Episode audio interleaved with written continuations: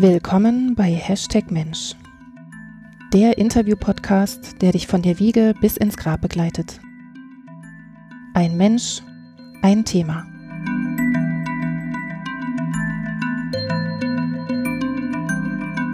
Herzlich willkommen zu einer neuen Ausgabe von Hashtag Mensch. Heute, am 17. Juli 2020, herrschen hier in Halle an der Saale sommerliche 24 Grad Celsius. Ein paar Wolken sind unterwegs und für gute 16 Stunden gibt es heute Tageslicht. 13.000 Kilometer weiter südlich ist es fast genau umgekehrt. Dort in der Antarktis herrschen aktuell 38 Grad minus. Und die Sonne? Die ist heute gar nicht aufgegangen, wie auch schon in den letzten Wochen. Bis zum 22. Juli nämlich wird es kein Sonnenlicht geben, denn es herrscht gerade Polarnacht. Dann kann man allenfalls ein wenig Dämmerung um die Mittagszeit erwarten, wenn das Wetter günstig ist. Die Helligkeit reicht dann gerade so aus, um ohne Kunstlicht außerhalb, also im Freien, arbeiten zu können. Außerhalb der Forschungsstation. Damit meine ich die deutsche Antarktisstation Neumeier 3. Denn in dieser lebte, arbeitete und forschte mein diesmaliger Interviewgast Jöllund Asseng. Grob kann man sagen, äh, dass die Forschungseinrichtung ein aus vielen Containern zusammengeschweißtes Haus ist, das auf Ständern im Eis steht. Mitten auf dem Schelfeis, etwa 15 Kilometer vom offenen Meer entfernt. Im Polarwinter, also gerade jetzt, leben dort genau neun Menschen. Im Sommer können es dann bis zu 50 werden, wenn es bei uns also Winter ist. Obwohl die Station in der Antarktis steht, ist sie immer noch gut 2000 Kilometer vom geografischen Südpol entfernt. Während der Isolationsphase im Polarwinter ist sie nur über Telefon, Funk und Internet mit dem Rest der Menschheit verbunden. Jöllund Asseng überwinterte im Jahr 2011 auf der Station, zusammen mit acht anderen Menschen. Er arbeitete dort als Stationsleiter und Meteorologe im Auftrag des Alfred Wegener Instituts. Zu seinen Aufgaben gehörte neben der Leitung der Station auch die technische Betreuung von geowissenschaftlichen Experimenten. Im Interview spreche ich mit Jöllund darüber, wie es sich anfühlt, an Orten zu sein, an denen noch nie zuvor ein Mensch gewesen ist, was die besten Rezepte gegen Dunkelheit und Isolation sind und was Außerirdische mit seiner Arbeit zu tun haben. Noch ein kleiner Hinweis. Das Interview ist sehr lang und sehr ausführlich, über zwei Stunden. Ihr könnt direkt zu den Fragen springen. Bitte nutzt dazu die Kapitelmarken in eurem Podcatcher oder im Webplayer direkt auf der Webseite. Als erstes wollte ich von Jölund wissen, wie er eigentlich dazu gekommen ist, auf dem für Menschen unbewohnbaren Kontinent überhaupt zu arbeiten. Das war ein bisschen ein kleiner Umweg. Ähm, und es ist ein Kindheitstraum gewesen. Also ich wollte schon immer in die Antarktis, weil Kollegen meiner Eltern das schon vor 40, 50 Jahren gemacht haben. Und äh, das also in meiner Kindheit ein Thema war, dass man, dass Menschen in die Antarktis gehen. Und äh, das hat mich so angefressen, dass ich das irgendwann gesagt habe, irgendwann muss ich das auch mal machen. Und da war die, die, der erste Plan, war das nach dem Studium zu machen. Da hätte ich dann noch auf der DDR-Station äh, überwintern sollen oder können. Das war äh, dann Anfang der, wäre dann Anfang der 90er Jahre gewesen. Da ist mir in dem Fall äh, die Wende in die Quere gekommen, ansonsten nicht sehr glücklich über die Wende. Und äh, naja, dann gab's halt äh, Familie, Kinder, andere schöne äh, berufliche Beschäftigungen. Jedenfalls kam eine Menge dazwischen, was mich erstmal äh, etwas davon abgehalten hat und äh, ich wäre auch nie so mit kleinen Kindern oder so dann für über ein Jahr weggegangen von zu Hause. Das war nicht, äh, das war dann noch kein Thema, aber irgendwann waren die Kinder dann groß und dann ähm, und ich habe halt immer gesagt, irgendwann mache ich das mal. Und 2009, 2008 oder 2009 war ich in Patagonien, Feuerland, Südamerika und bin dort äh, auf den Gletschern dort rumgestiefelt und habe vor allem dann auch die Eisbrecher gesehen, die in die Antarktis fahren und habe dann zu dem Freund, mit dem ich da unterwegs war, gesagt, so jetzt äh, ich muss das dann, muss das jetzt machen, kam nach Hause auch, sagte, ja, ich mache das jetzt, äh, sonst bin ich irgendwann zu alt dafür. Und äh, ja, habe mich beworben. Die haben mich genommen und äh, dann ging es dann ganz schnell. Ja, also da habe ich mich dann beim Alfred Wegener Institut beworben. Das ist jetzt die deutsche Stelle, die äh, das die Antarktis oder die Polarforschung an sich äh, im größten Maßstab in, in, in Deutschland betreibt. Äh, das Institut hat eine ganzjährige Station in der Antarktis und das ist eben dann jetzt die Neumeier Station und auf der habe ich dann 2011 überwintert. Von welcher Profession kommst du? Ähm, ich bin gelernter Physiker und habe mich äh, für die Überwinterung äh, für eine der vier Wissenschaftlerstellen beworben und zwar für die des Meteorologen. Ähm, das war insofern möglich, dass ich, als ich als äh, einer meiner ersten Arbeiten nach dem Studium äh, beim Wetterdienst gearbeitet habe, also auch mit der Meteorologie zu tun hatte, das, wo ich aufgewachsen bin, diese Kollegen und meine Eltern, mein Vater, alles Meteorologen, habe also schon äh, äh, gleichzeitig mit dem Laufen lernen, wusste ich auch schon, was ein Wetterballon ist und wusste, wie man einen Wetterballon äh, startet. Und äh, das äh, genügte offenbar, äh, mich dann auch als Meteorologen auf der Neumeier Station äh, einzustellen. Das heißt aber schon, du hattest eine konkrete Aufgaben beziehungsweise eine konkrete Stelle, die ausgeschrieben war mit bestimmten Aufgaben oder hast du praktisch so eine Art eigene Stelle erfunden? Nee, nee, nee, Nein. nee. die Stellen werden jedes Jahr äh, kann ich auch unbedingt darauf zu aufrufen. Jedes Jahr äh, werden alle Stellen dort neu ausgeschrieben. Es, es gibt also nicht die Pro, äh, äh, Berufsüberwinterer, sondern äh, da bewerben sich jedes Jahr äh, auf ganz konkrete Stellen äh, äh, Leute, die das machen wollen. Und äh, das ist, diese Stellen gibt es halt schon sehr lange, also seit es die Station gibt. Es hat sich am Anfang noch mal ein bisschen hin und her gerüttelt, aber jetzt äh, ist es eigentlich ziemlich klar, es gibt neun, neun feste Positionen auf der, auf der Station. Das sind, wie gesagt, vier Wissenschaftlerstellen. Äh, das ist der Meteorologe, das ist ein Luftchemiker. Ich sage das jetzt mal alles männlich, man kann da überall sich innen hinten dran denken. Äh, Machen auch durchaus einige Frauen, viele Frauen. Dann sitzen wir hier zwei Stunden. äh, und äh, es gibt äh, zwei Geophysiker. Und äh, damit die dort überleben, gibt es dann nochmal fünf andere Leute, die dafür sorgen, dass, dass der ganze Laden am, äh, läuft. Das ist dann einmal ein Arzt, das ist ein Koch, das ist ein äh, Elektroniker, Funker, Kommunikationsingenieur, also jetzt alles in einer Stelle. Dann ist es ein äh, Elektroingenieur und ein äh, Maschineningenieur. Das ist meistens jemand, der auf Schiffen fährt. Das sind so äh, Leute, die die großen Schiffsdiesel auseinander und wieder zusammenbauen können, wenn die irgendeine Macke haben. Ja, das müssten jetzt schon, hast du mitgezählt, neun Leute Ja, genau. Sein. Ja, ja, das haut hin. Genau. Bevor wir da nochmal konkret einsteigen, würde ich gerne nochmal das geografisch ein bisschen eingrenzen. Mhm. Was eigentlich ist die Antarktis? Was gehört da alles dazu? Äh, ja, es gibt äh, noch, noch zwei Feinheiten. Man kann auch noch äh, Antarktis und Antarktika sagen. Das eine ist das Festland, das andere ist die Region.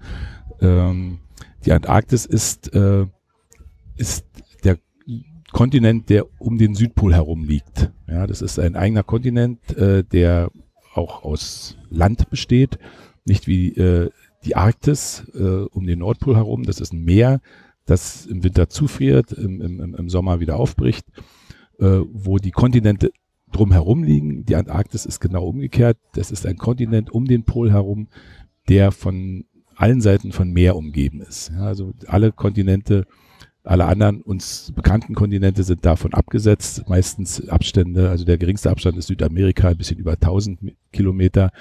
Äh, Afrika, das sind äh, 5000 Kilometer und dann Australien, Neuseeland, die sind auch alle ganz schön weit weg. Also da geht es ringsherum mehr.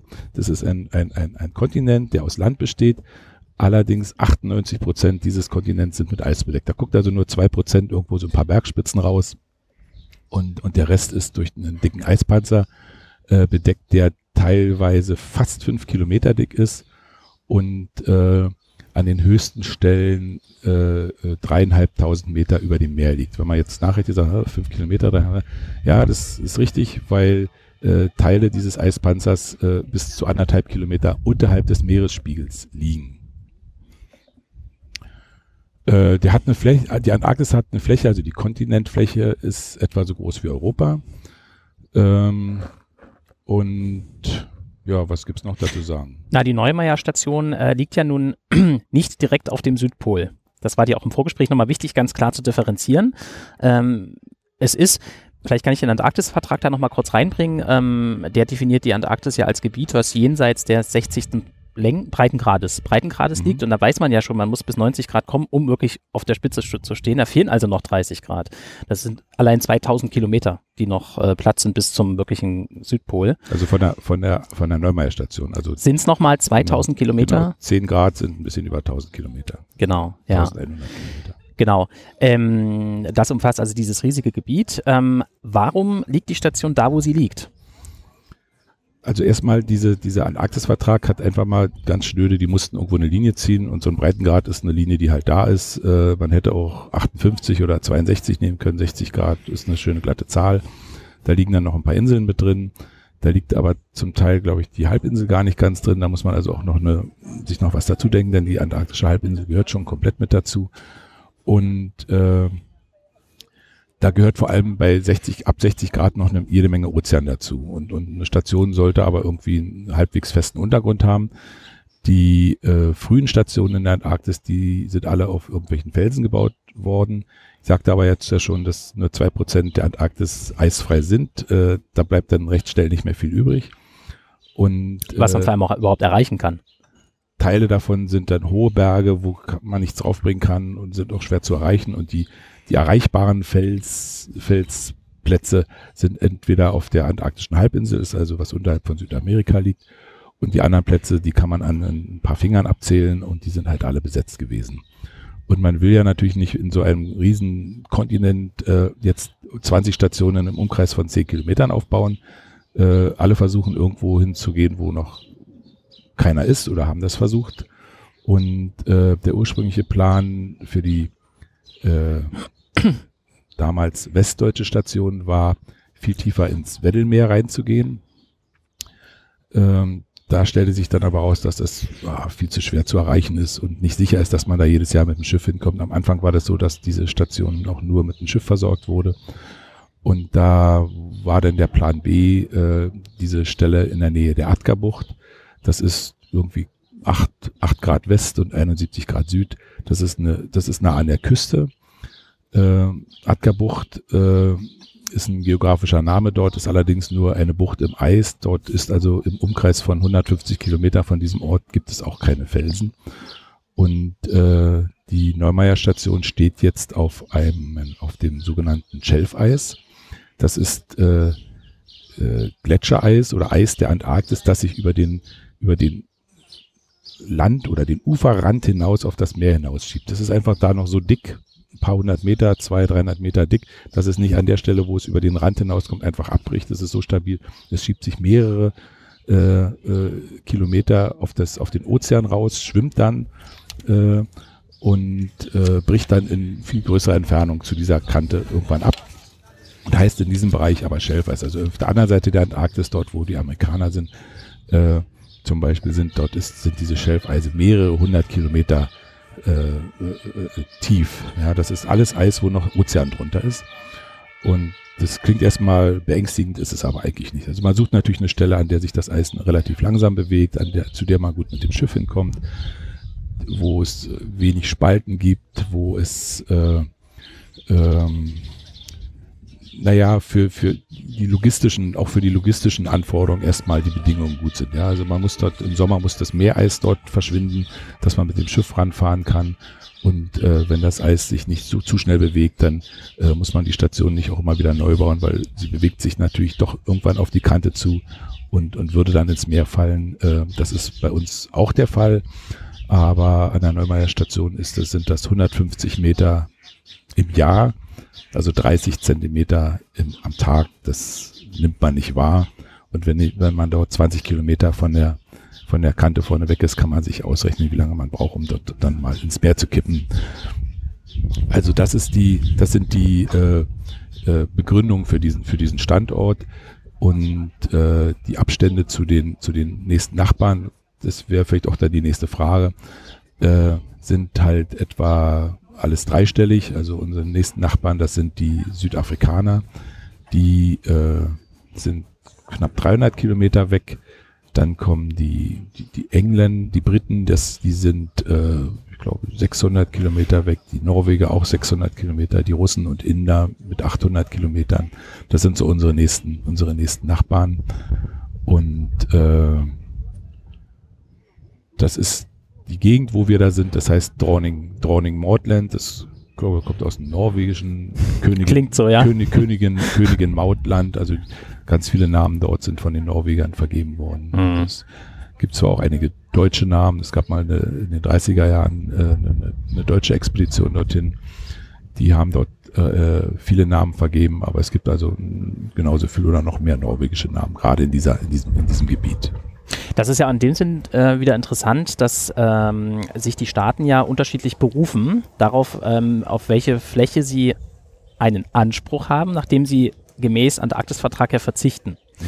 Ähm, genau, und man sieht da so Grafiken, ähm, dass das gleicht so ein bisschen einem, einem, großen Kuchen, wo dann praktisch immer so Tortenstücke sind und die alle treffen sich natürlich im Südpol. Mhm. Genau, und Deutschland hat da eben seinen eigenen Anteil, der nicht so sehr klein ist, aber auch nicht unbedingt der größte ist. Ja, da gibt es äh, auch die Ansprüche werden verschieden gehandhabt. Es gibt äh, äh, Länder, die einen Anspruch erheben, aber laut Vertrag den, den ruhen lassen. Es gibt äh, Länder, die von ihrem Anspruch zurückgetreten sind. Es gibt Länder, die keinen Anspruch erheben. Also ganz äh, verschärft finde ich das immer hier bei den südamerikanischen Ländern, äh, Chile und Argentinien. Wenn man sich dort eine, eine Karte von dem Land kauft, ist dort also immer auch ein Tortenstück Antarktis mit drauf.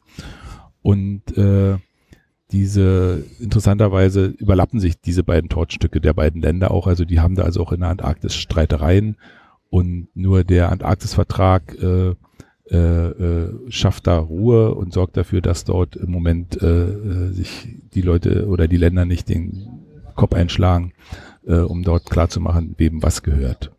An der Stelle sei unbedingt empfohlen ähm, ein sehr interessanter Beitrag von Arte mit offenen Karten. Ähm, und dort geht es, äh, ist auch sehr gut illustriert, wo man mal sehen kann, wie die Antarktis aufgeteilt ist und wie das da eben aussieht mit den Gebietsansprüchen. Überhaupt möchte ich jetzt nicht ewig drauf eingehen, aber der Antarktis-Vertrag ist ja eigentlich menschheitsgeschichtlich gesehen ein sehr bemerkenswertes mhm. äh, Dokument, ähm, weil eben in Zeiten des Kalten Krieges ganz klar festgehalten wurde, dass eben gerade auf der Antarktis auf sämtliche Aktivitäten verzichtet werden soll, äh, die in irgendeiner Form militärische, äh, militärische Versuchsstudien, was auch immer, was man dann später ja gesehen hat, was in den Roa-Atollen und sonst wo alles passiert ist.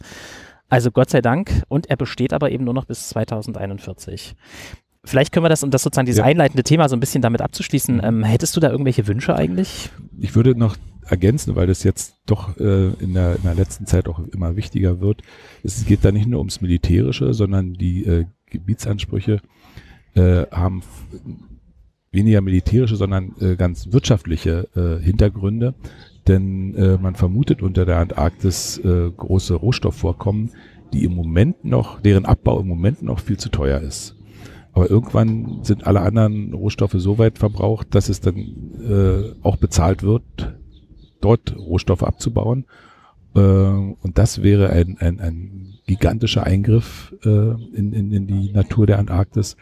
Und das ist auch ein Punkt, der, den der Antarktisvertrag jetzt noch unterbindet. Es darf dort keinerlei Rohstoffabbau betrieben werden. Und das wäre auch eine ganz wichtige, eine ganz wichtige Sache, die, äh, die für äh, die Zukunft äh, geregelt werden sollte, ist das also zum einen das Ruhen lassen der der Ansprüche, was ich sehr wichtig finde, äh, äh, dass auch das weiter so geht, dass dort keine äh, äh, Rohstoffe abgebaut werden, dass man das unterbindet. Sicherlich, äh, also du sprachst meinen Wunsch an. Äh, ich würde mir sehr wünschen, dass dieser Vertrag fortgeführt wird. Äh, sicherlich bedarf es auch äh, einige Ergänzungen, weil inzwischen auch andere Sachen äh, dazugekommen sind, die vor 40 Jahren noch nicht relevant waren. Ein Thema ist der Tourismus dorthin, den es inzwischen durchaus gibt und der durchaus äh, eine Relevanz hat. ähm, worüber man auch diskutieren kann, wo es alle Meinungen auch gibt und äh, der sich im Moment ganz anständig, finde ich, äh, in, in, in das äh, äh, Gebaren der Menschen dort einordnet. Also die, die, die Tourismusunternehmen äh, unternehmen große Anstrengungen, sich an die, an die Vorschriften zu halten und äh, dort äh, sich so verhalten, wie wir uns auch dort verhalten müssen.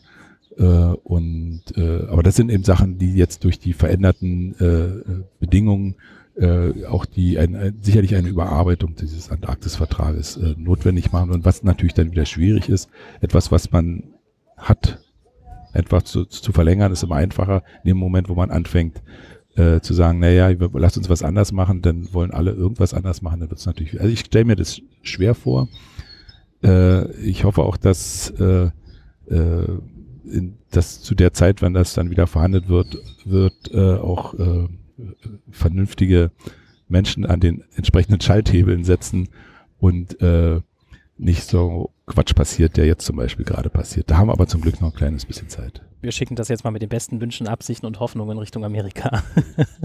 nicht, unter anderem. Nicht, unter nicht, nur, nicht, nur, dahin, nicht nur dahin, aber auch dort. Genau. Anhängig zu dem ähm, Antarktis-Vertrag gibt es auch den, das Umweltschutzprotokoll von 1991. Ähm, und da will ich nur ganz kurz rauszitieren, ist eben in Anlage 2 Artikel 4 zum Beispiel beschrieben, dass es eben verboten ist, ähm, nicht einheimische Tiere zu importieren im gewissen Sinne. Ähm, natürlich vor dem Hintergrund, dass dort keine Keime verbreitet werden sollen, die dort nicht anhängig sind.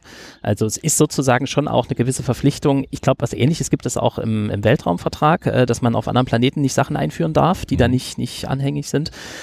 Genau, und was das für Konsequenzen für den Alltag auf dem Leben der Neumeier-Station hat, würde ich dann gerne nachher nochmal ansprechen. Mhm. Jetzt würde ich sozusagen den Fokus nochmal richten eben auf das Leben ähm, der Neumeier-Station und dazu mal zitieren von Sir Ernest Shackleton. Äh, hatte einer vor, eben eine, eine Expedition zu machen und dort schreibt er, dass er Männer sucht für gewagte Reisen. Es wird wenig Lohn geben, bittere Kälte, lange Monate in kompletter Dunkelheit. Äh, eine konstante Fahr Gefahr wird existieren und eine sichere Rückkehr sei alles andere als gewiss. Das Einzige, was man bekommt, ist Ehre und Anerkennung, aber auch nur im Erfolgsfall. Wie wird denn heute geworben? Heute wird dort viel, viel sachlicher geworben, auch auf jeden Fall mit, mit, mit, mit mehr Geld. Ich meine, das ist ja nicht sach, ist ja nicht unsachlich, was er da schreibt. Das entspricht ja der Wahrheit. Aber die Sachen haben sich verändert. Man bekommt mehr Geld und dafür weniger Ehre und Ruhm, um das mal, um das mal abzukürzen.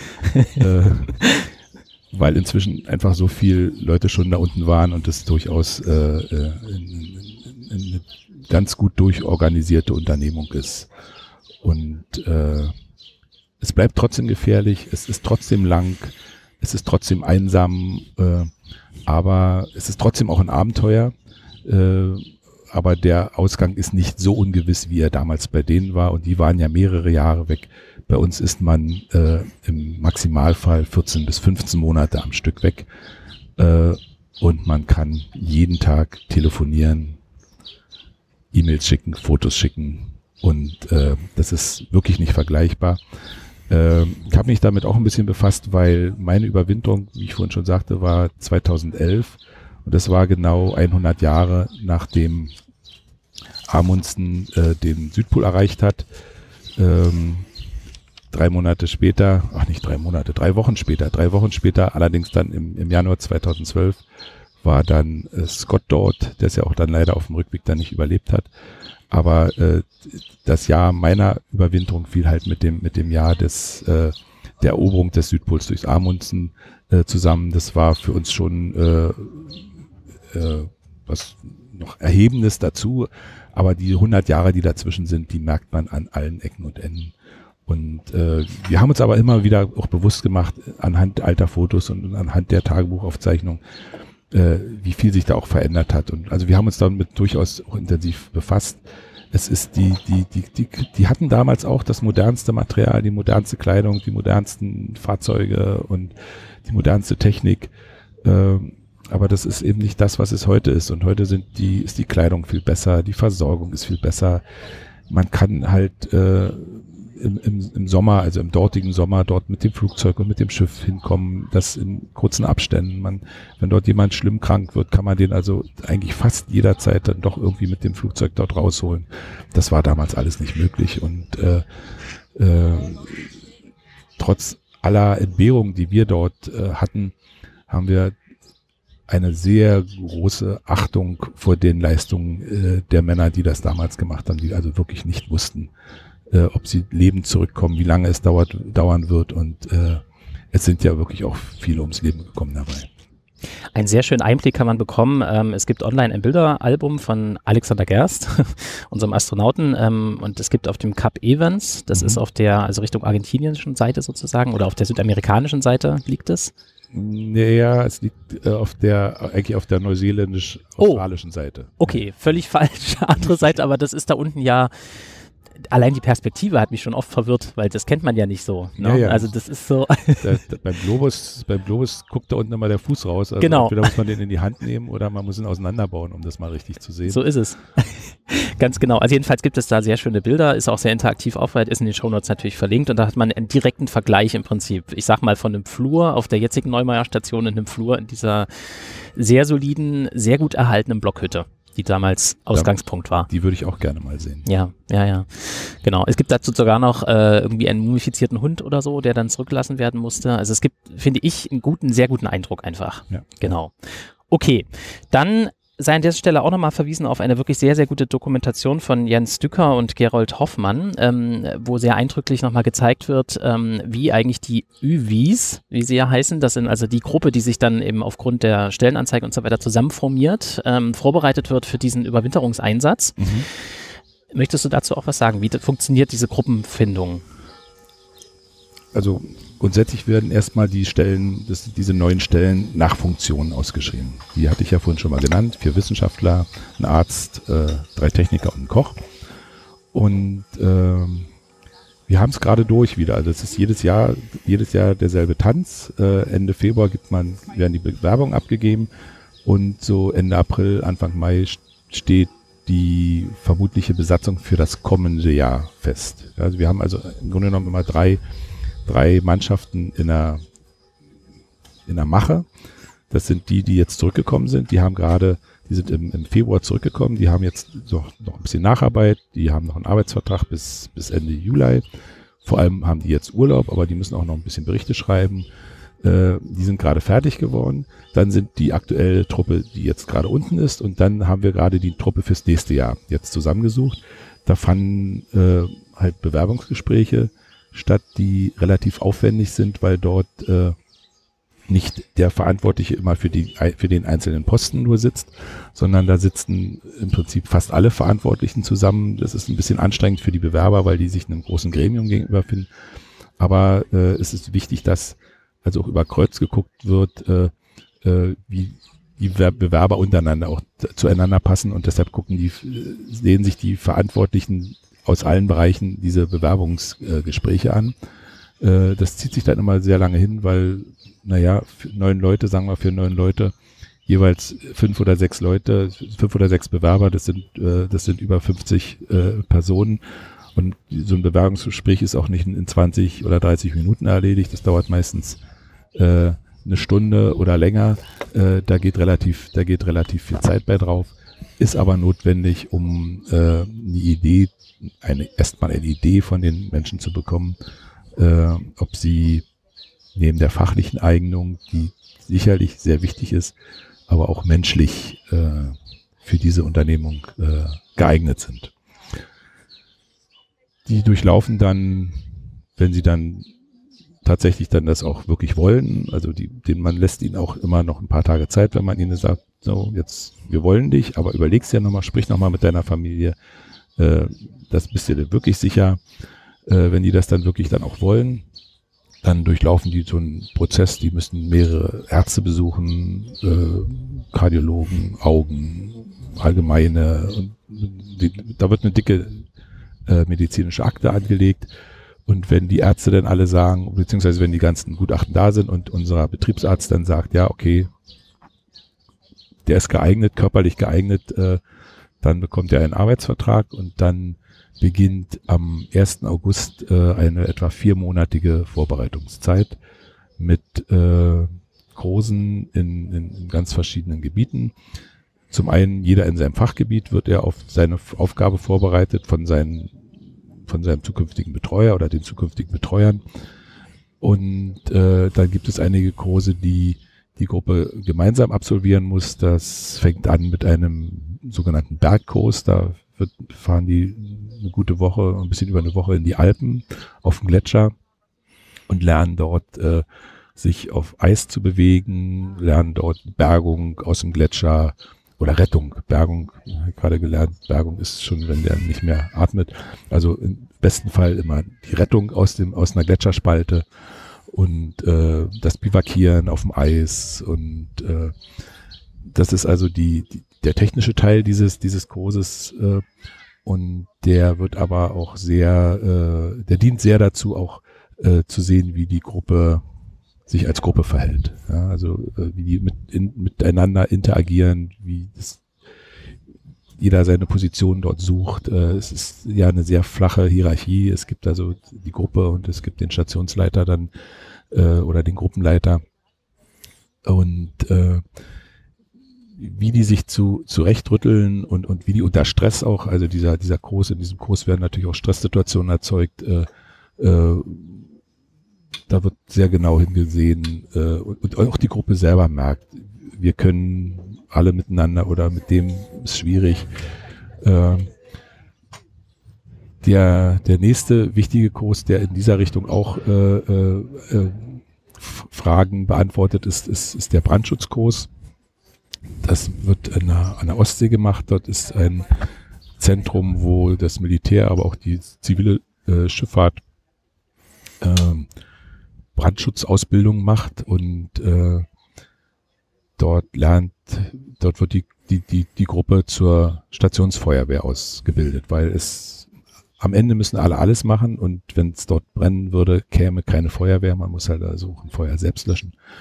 Und äh, die lernen dann dort in dieser Woche doch sehr intensiv äh, das zu machen. Also man, das ist kein Kleinkram, also da wird mit großem Feuer und kleinem Feuerlöscher äh, äh, äh, gehandhabt. Äh, da werden viele, viele Stunden unter, unter, unter Schutzanzügen, Pressluftatmung und, und, und auch diese äh, Hitzeanzüge äh, verbracht. Das, das ist schon, das ist schon ganz knackig und erzeugt viel Stress bei den Einzelnen. Es muss auch doch zusammengearbeitet werden. Es, es muss äh, miteinander dann auch Aufgaben gelöst werden. Und da sieht man schon sehr, sieht man schon sehr deutlich, in welche Richtung das mit der Gruppe geht. Geht's gut, geht's schlecht? Und äh, dann gibt's noch einen Erste-Hilfe-Kurs. Also nur mal so, was man vielleicht immer da in dem Zusammenhang vergisst, es gibt kein Wasser. Ja doch, als Schnee. Aber ja, aber zum Feuerlöschen ist das jetzt schwierig. Ist, ist nicht so viel, nee, also ja, ja, ja, genau. Da, also da kommen wir, also da, da, da komme ich dann, das, das wollte ich mir, also okay. das Problem wollte ich mir aufheben, äh, wenn man nachher auf die auf die großen größten Gefahren. Ja, kommt, okay, ja. gut. Ähm, äh, es, es gibt es gibt kein Wasser und es gibt äh, ja, Feuer ist schon, Feuer ist schon eine, eine üble, eine üble Geschichte da. Mhm. Also, da muss man sehr vorsichtig sein. Mhm. Ähm, ja, dann verbringen die eben die über die über Winter in dieser Vorbereitungszeit natürlich viel Zeit auch gemeinsam. Die, man lässt die zusammen wohnen, äh, teilen sich also Wohnungen. Man sieht zu, dass die Sachen gemeinsam organisieren und und, und abwickeln und, und und da, meine, die werden jetzt nicht, die werden jetzt nicht bespitzelt, aber man guckt schon immer ein bisschen drauf. Man führt Gespräche so mit den Einzelnen und äh, es ist halt wirklich wichtig, äh, in der in dieser Vorbereitungszeit zu erkennen, äh, dass ob äh, ob sich dort äh, potenzielle äh, äh, soziale äh, Probleme äh, entwickeln können dann, denn die kann man unten in der Antarktis dann ganz schwer noch äh, dann in den Griff bekommen. Also es gab ja also auch immer wieder Situationen, dass in dieser Vorbereitungszeit dann mal ein Gruppenmitglied dann also auch nochmal ausgetauscht wurde, weil äh, die Sorge bestand, dass das, dass das nicht gut, dass das nicht gut funktioniert. Ob das gerechtfertigt war und richtig war, das weiß man ja nie. Ich meine, man hat es ja dann getan. Ähm, und, und, und es, es, es ging dann gut, aber ob es dann mit der Person dann gut gegangen wäre, das weiß man nicht.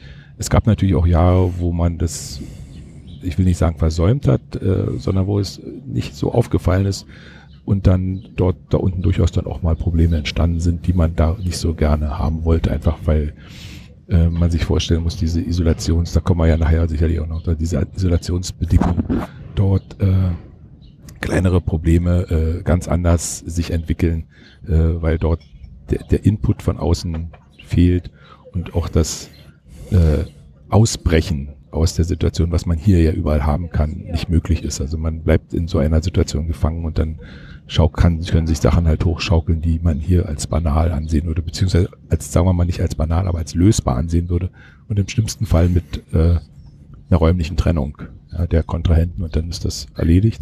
Das geht da unten nicht. Äh, solange die Isolationszeit dort besteht, äh, müssen die Leute miteinander klarkommen. Mhm, genau. Ich zitiere jetzt mal ähm, Meteorologin Anja aus dieser Dokumentation und sie sagt, dass es unter anderem für sie bei dieser Reise darum ging, eine Reise auch nach innen zu machen, zu sich selbst. Was für Motivationen gibt es denn so? Was ist dir da so begegnet? Ähm, es gibt auf jeden Fall auch diese Motivation der, der Reise nach innen. Ähm,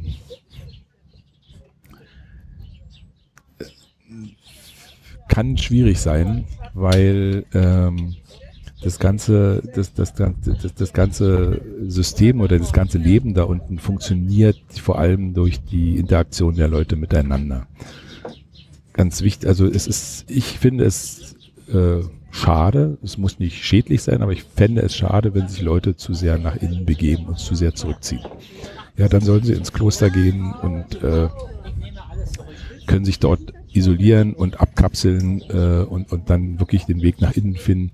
Wenn dort in so einer Überwindung sich jemand sehr zu sehr zurückzieht, dann äh,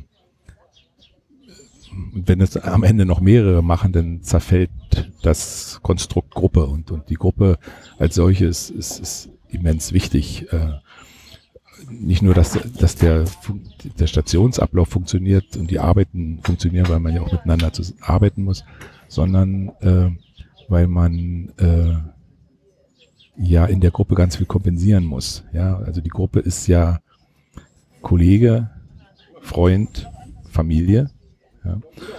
Und äh, wenn da jemand nicht mit mir spricht, dann ist das nicht gut. Ja, und deshalb äh, ist, ist, ist dieser Ansatz der Reise nach innen, also vordergründig, sicherlich macht man das, ja, man zieht sich auch mal zurück und man macht mal einen Tag, will man keinen sehen und so.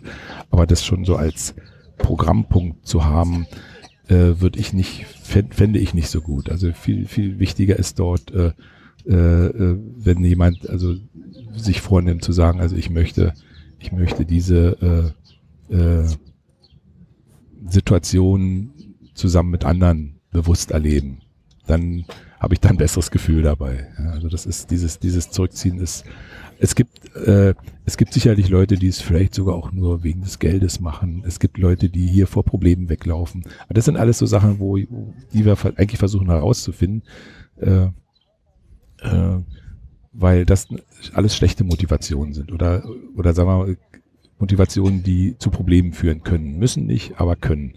Äh, deshalb ist es, ist es in der, in der Vorauswahl immer sehr wichtig auch zu sehen, was dort für ein, für ein sozialer Hintergrund bei, bei den Leuten besteht. Äh, ich mach mal, sag mal jetzt so ein paar so ganz platte Sachen, also auch so Einzelkind, Geschwister, soziale, soziale Aktiviiten. Ist das jemand, der hier nur so alleine durch die Gegend rennt oder äh, ist er in der Feuerwehr oder äh, kümmert er sich um um, um kranke Verwandte. Also, also so eine, sind so Kleinigkeiten, wo man schon sieht, äh, wie die Leute so gestrickt sind, äh, wo man dann sehr schnell erkennen kann, äh, haben die äh, soziale Kompetenzen und Fähigkeiten, die für das Leben dort unten, unten brauchbar sind. Also ich will da auch nicht zu lange drauf rumreiten.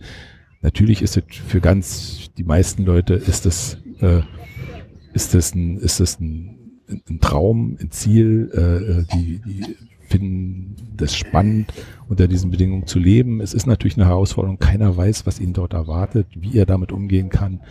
Äh, es ist ein unglaubliches Naturerlebnis, äh, äh, was ein riesiges Geschenk ist, das dort so erleben zu können. Gerade diese Überwinterung ist ja viel mehr als dort ein paar Wochen im Sommer zu sein. und es gibt sehr viele Motivationen, bei denen man also meiner Meinung nach auch sehr genau hinsehen muss äh, und abwägen muss, ob das die äh, geeigneten Motivationen sind, dort für so lange Zeit hinzugehen. Jemand, der da drei Wochen oder sechs Wochen im Sommer hingeht, das ist alles, das kann man sich ganz, alles ganz anders äh, äh, überlegen, aber für diese lange Zeit, man muss ja bedenken, die Menschen dort, also diese Überwinterungsgruppe, ist äh, dort neun Monate wirklich isoliert. Der einzige Kontakt nach außen ist äh, eine Satellitenverbindung zum Telefonieren, E-Mails schicken. Digital. Digital. Mhm. Es gibt neun Monate lang keinen physischen Kontakt nach außen. Da kommt kein Schiff, kein Flugzeug, kein Bus, niemand. Ja, und, und diese Zeit muss man wirklich alleine dort äh, bewältigen. Und ich wünsche jedem, dass es für den eine schöne Zeit wird. Ja, und, und, und äh, das muss man natürlich darauf achten, dass dann dort nicht Leute hingelangen, die sich dort zum Beispiel überschätzen und nicht dafür geeignet sind. Wir sind jetzt auf der Station angekommen. Mhm. Ähm, die, das Team ist zusammengestellt. Erste Mal, wie erfolgt die Anreise? Früher war das so, dass alles mit dem Schiff gemacht wurde. Also die Leute fuhren, flogen mit dem Flugzeug nach Kapstadt, sind dann aufs Schiff gestiegen und dann dort mindestens 10 Tage, 14 Tage bis fast drei Wochen, je nachdem, wie viel Wett, wie das Wetter war, wie viel Eis sie brechen müssen, sind die mit dem Schiff angereist. Es hat lange gedauert äh, und hat Plätze auf dem Schiff äh, blockiert, die normalerweise für Forschung unterwegs gebraucht werden. Das ist ja, wir machen das mit unserem eigenen Schiff. Wir haben einen Forschungseisbrecher. Und da ist jetzt vor einigen Jahren dazu gekommen, dass das äh, Personal rein und raus in die Antarktis äh, im Wesentlichen mit dem Flugzeug gemacht wird. Da gibt es so einen, einen Zusammenschluss der Nationen, die in diesem Drowning Maudland, das ist eine, ein Bereich von, äh, ich würde mal sagen, so 3000 Kilometern, vielleicht sogar 4000 Kilometern an der Küste lang, ein bisschen ins Interland rein. Äh, ein Gebiet, was die dort ab, so abgedeckt wird und die Stationen, die dort sind und die Nationen, die diese Stationen dort betreiben, die haben sich zusammengetan und betreiben äh, gemeinschaftlich so eine Art Fluglinie, die die Leute von äh, Kapstadt mit dem Flugzeug in die Antarktis bringt und dort dann in der Antarktis verteilt zu ihren jeweiligen Zielorten. Das geht deutlich schneller und vor allem kann das äh, äh, zeitlich gestaffelt erfolgen. Diese Flüge finden in der sogenannten Sommersaison, die von Anfang November bis Ende Februar geht, also in dieser viermonatigen Sommersaison finden so zwischen 10 und 12, 13 solcher Flüge statt. Also von Kapstadt in die Antarktis und dann dieses weiter verteilen. Und da hat man so ein, so ein, so ein, so ein Raster von so etwa zwei Wochen. Manchmal. Am Anfang ist es jede Woche, am Ende jede Woche und dazwischen sind mal so zwei, drei Wochen. Ähm, aber da kommt man relativ oft rein und raus, was dann auch äh, ermöglicht, dort äh, Sommergäste hinzuschaffen, die dann auch, also dann nur ein paar Wochen oder ein paar Tage auch nur da sind. Ja. Das warst du ja praktisch jetzt auch in der letzten Saison. Ich war jetzt Saison. in der letzten Saison, also letzten November bis, bis diesen Februar, war ich als Sommergast dort und bin mit dem Flugzeug auch rein und mit dem Flugzeug wieder raus. Genau. Ist dieser äh, sagenhafte Breitengrad, ich weiß gar nicht genau welcher jetzt, wo so krasse Stürme sind und so, ähm, ist das wirklich so schlimm? Also klar, im Flieger werden wir uns nicht so merken, aber äh, auf dem Schiff? Im Flieger fliegt man oben drüber. Genau. Und mit dem Schiff habe ich es leider noch nicht machen können. Äh, äh es gibt Kaffeefahrten, da haben die Glück, da fahren die da gerade durch und äh, äh, das, das Wetter ist gut und, und man merkt nichts davon. Aber es gibt schon auch Zeiten, wo die dann richtig Strom haben und dann entsprechenden Seegang dazu und äh, äh, das ist schon legendär dort, ja, ja. Also eine Art Fall. Schutzwall, den man erstmal durchstehen muss, bevor man dann endlich auf dem Eis ist, sozusagen. Das ist tatsächlich, das ist tatsächlich so. Also die, die Antarktis, da sie ja durch, durch einen Ozean umgeben ist, ähm, kommt ja auf die Frage, kommt oft auch ja die Frage, äh, welche Auswirkungen merkt man denn in der Antarktis von dem ganzen Klima, äh, Klimawandel und, und, und Luftverschmutzung und allem. Es ist tatsächlich so, dass die Antarktis durch einen Schutz umgeben ist, und zwar in, in, in zwei Dimensionen, in, in, zwei Medien. Einmal das, der Ozean um die, äh, um die Antarktis herum, der strömt immer um die Antarktis herum wie eine, wie ein, eine, eine, eine starke Strömung, die also verhindert, dass Sachen im Wasser direkt im geraden Weg an die Antarktis dran werden. Und auch die Atmosphäre strömt um die Antarktis herum. Es ziehen also wie auf einer Perlenkette die Tiefdruckgebiete immer um die Antarktis auf dem Meer herum. Und es erzeugt so eine, so eine Strömung im, im, in der Atmosphäre und im Ozean, die äh, eine gewisse Schutzwirkung für die Antarktis äh, darstellt, was äh, dazu führt, dass eben die Schweinereien aus der Nordhalbkugel äh, verlangsamt. Sie kommen dort an, aber verlangsamt dort ankommen. Mhm. Mhm. Okay. Jetzt ist man gelandet. Mhm. Ähm, erstmal, wo landet man überhaupt? Kann man einfach so irgendwo landen oder braucht man da präparierte Pisten oder? Das Flugzeug, mit dem wir da reinfliegen, das ist eine russische Transportmaschine. Sehr unkomfortabel, aber sehr, äh, sehr robust. Ähm, dort gibt es alte Flugzeugsitze. Dieses Jahr haben wir nur auf Klappsitzen an der Wand gesessen. Vor den Füßen standen große äh, Frachtkisten.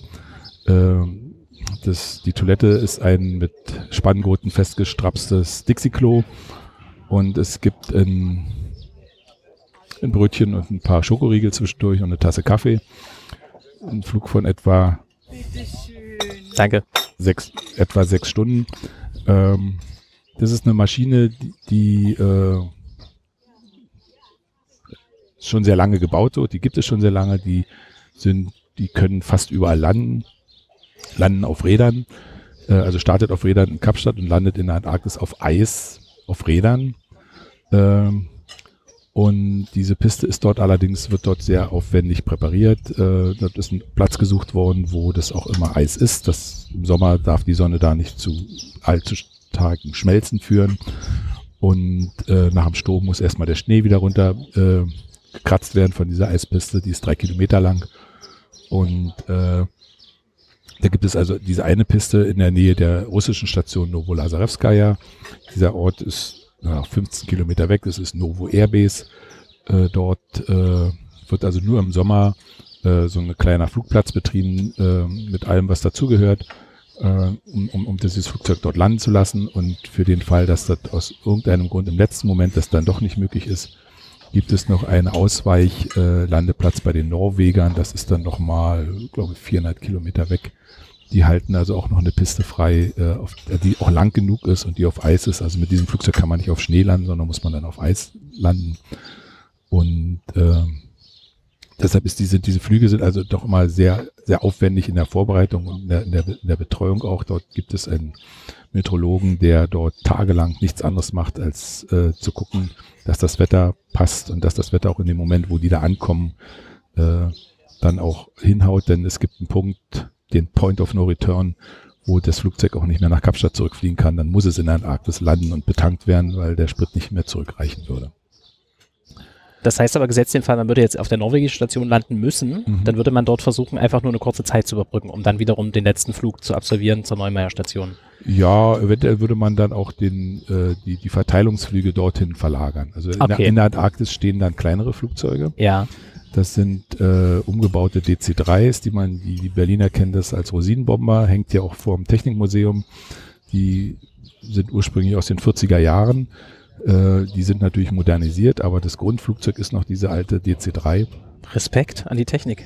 Naja, das ist halt ein alter Traktor, der, äh, den, den, den man noch reparieren kann und der robust und bewährt ist. Den werden ein paar Kufen drunter geschnallt die Dinger sind natürlich viel kleiner und die fliegen dann innerhalb der Antarktis die Leute dann von dem großen Flugzeug zu den Stationen. Und diese, diese Maschinen können fast überall landen.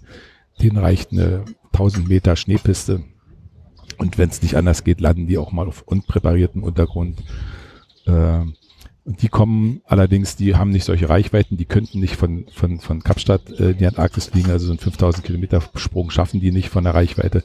Die fliegen äh, von Südamerika die 1000 Kilometer zur Halbinsel und hüpfen dann sozusagen von Station zu Station, tanken da wieder auf und, und kommen dann so in die Antarktis und machen dann dort diese Kurzstreckenflüge innerhalb, innerhalb der Antarktis. Ja, nun gibt es ähm, das, das sozusagen neu eingeflogene UVI-Team. Ähm, gibt es eine Überschneidung mit dem äh, Team, was dann dort vor Ort noch ist? Weil es also praktisch äh, seine, seine, also die, die Besatzung sozusagen läuft dann aus. Mhm. Ähm, nicht Besatzung, sondern Bemannung oder wie sagt man das?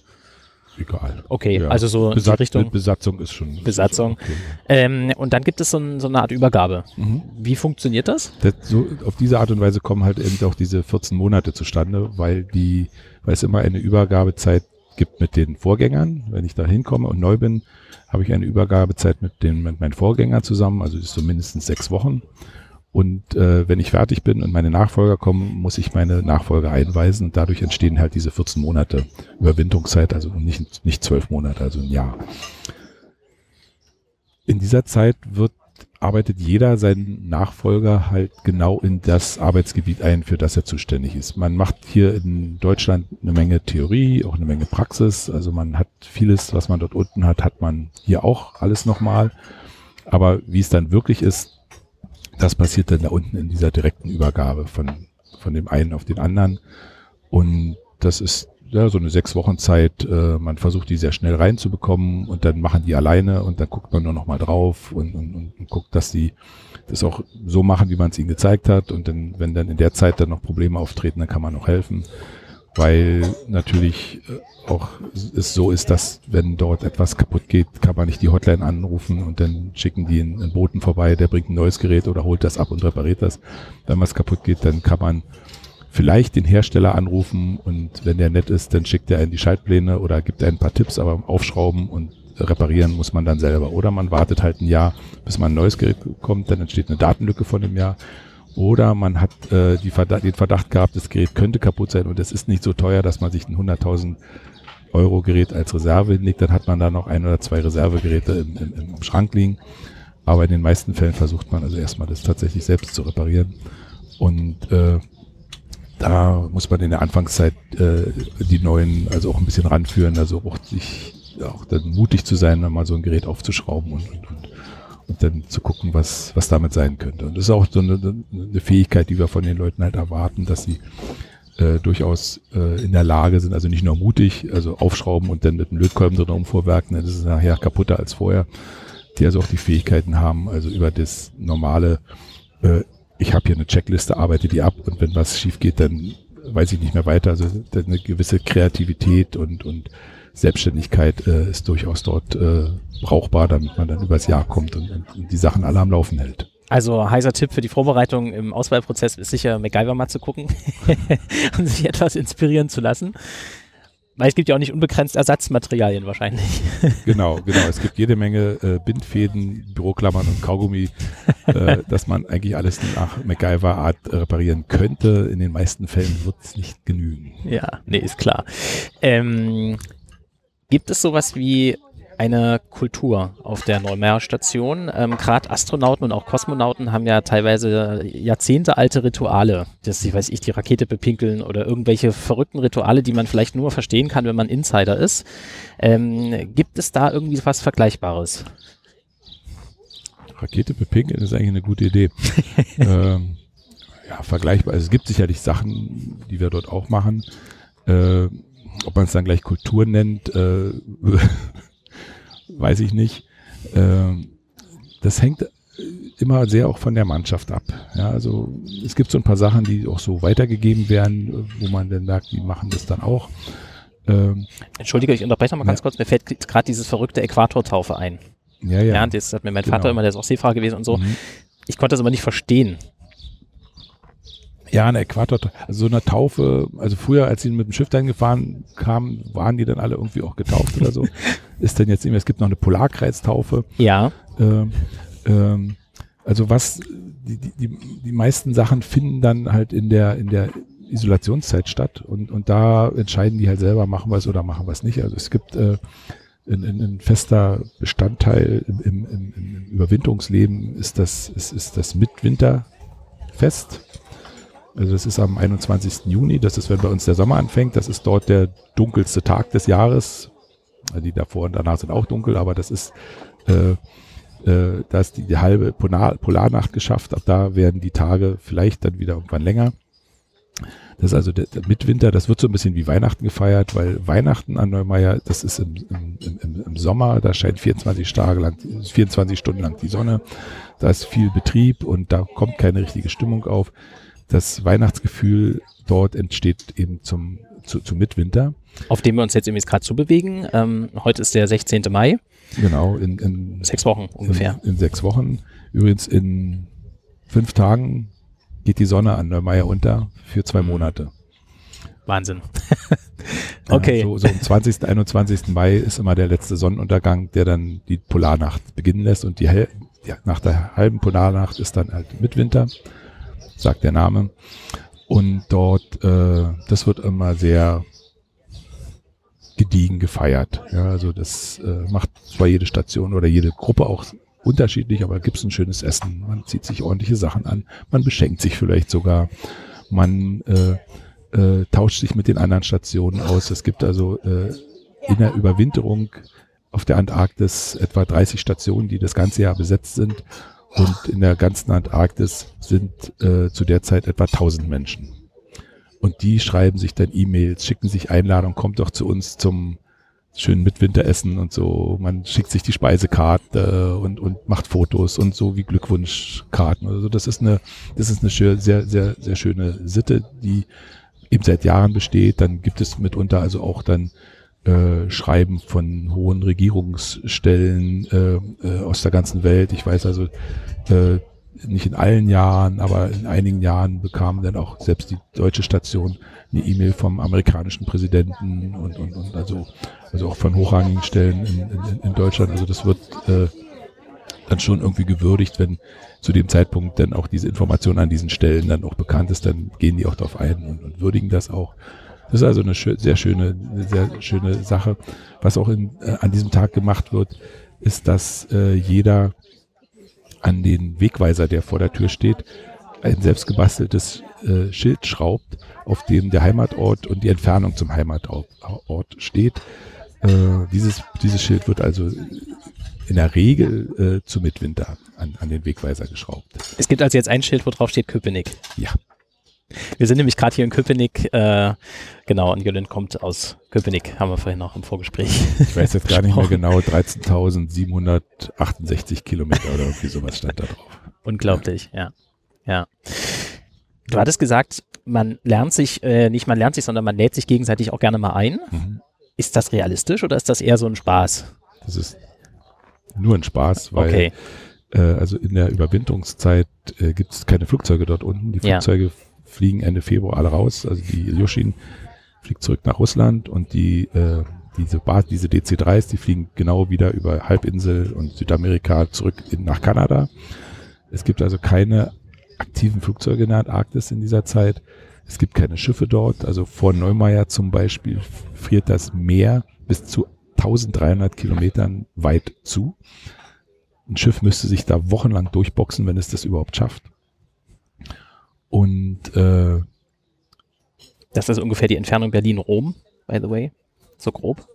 Alles, alles, alles Eis. zugefrorenes Meer. Genau. Wahnsinn. Genau. Und äh, die einzige äh, äh, Verbindungsmöglichkeit zwischen den Stationen wäre auf dem Landweg.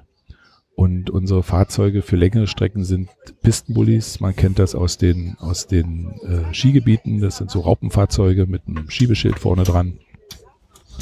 Die haben eine Reisegeschwindigkeit von 10, naja, 12 kmh, ist also langsames Fahrradfahren.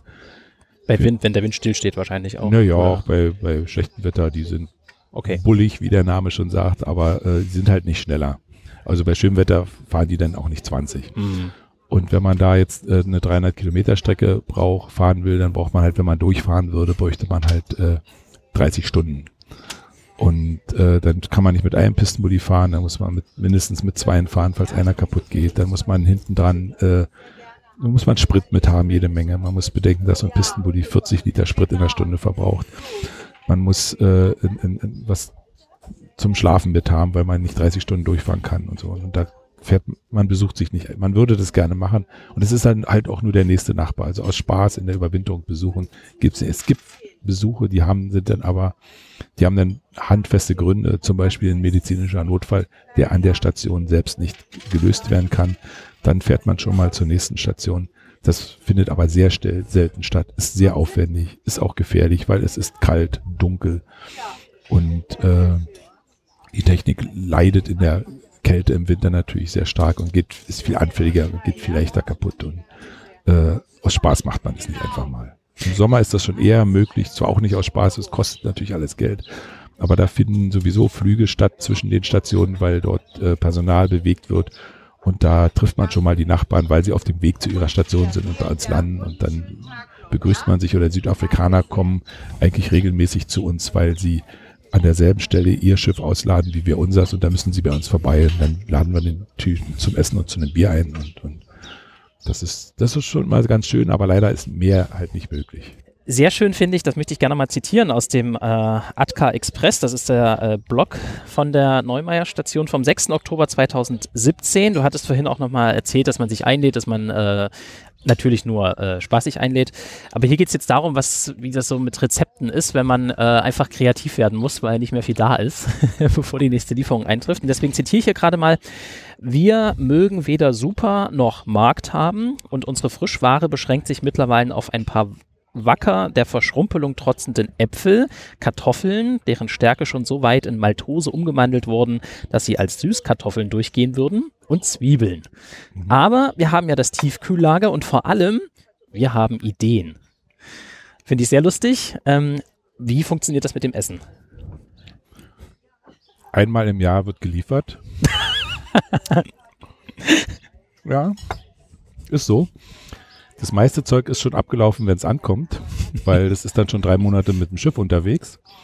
Und äh, das muss dann für ein Jahr reichen, meistens ein bisschen mehr als ein Jahr. Also so um Weihnachten kommt das Schiff, bringt fünf große 20-Fuß-Container, Kühlcontainer, weil die ja über den Äquator gefahren sind.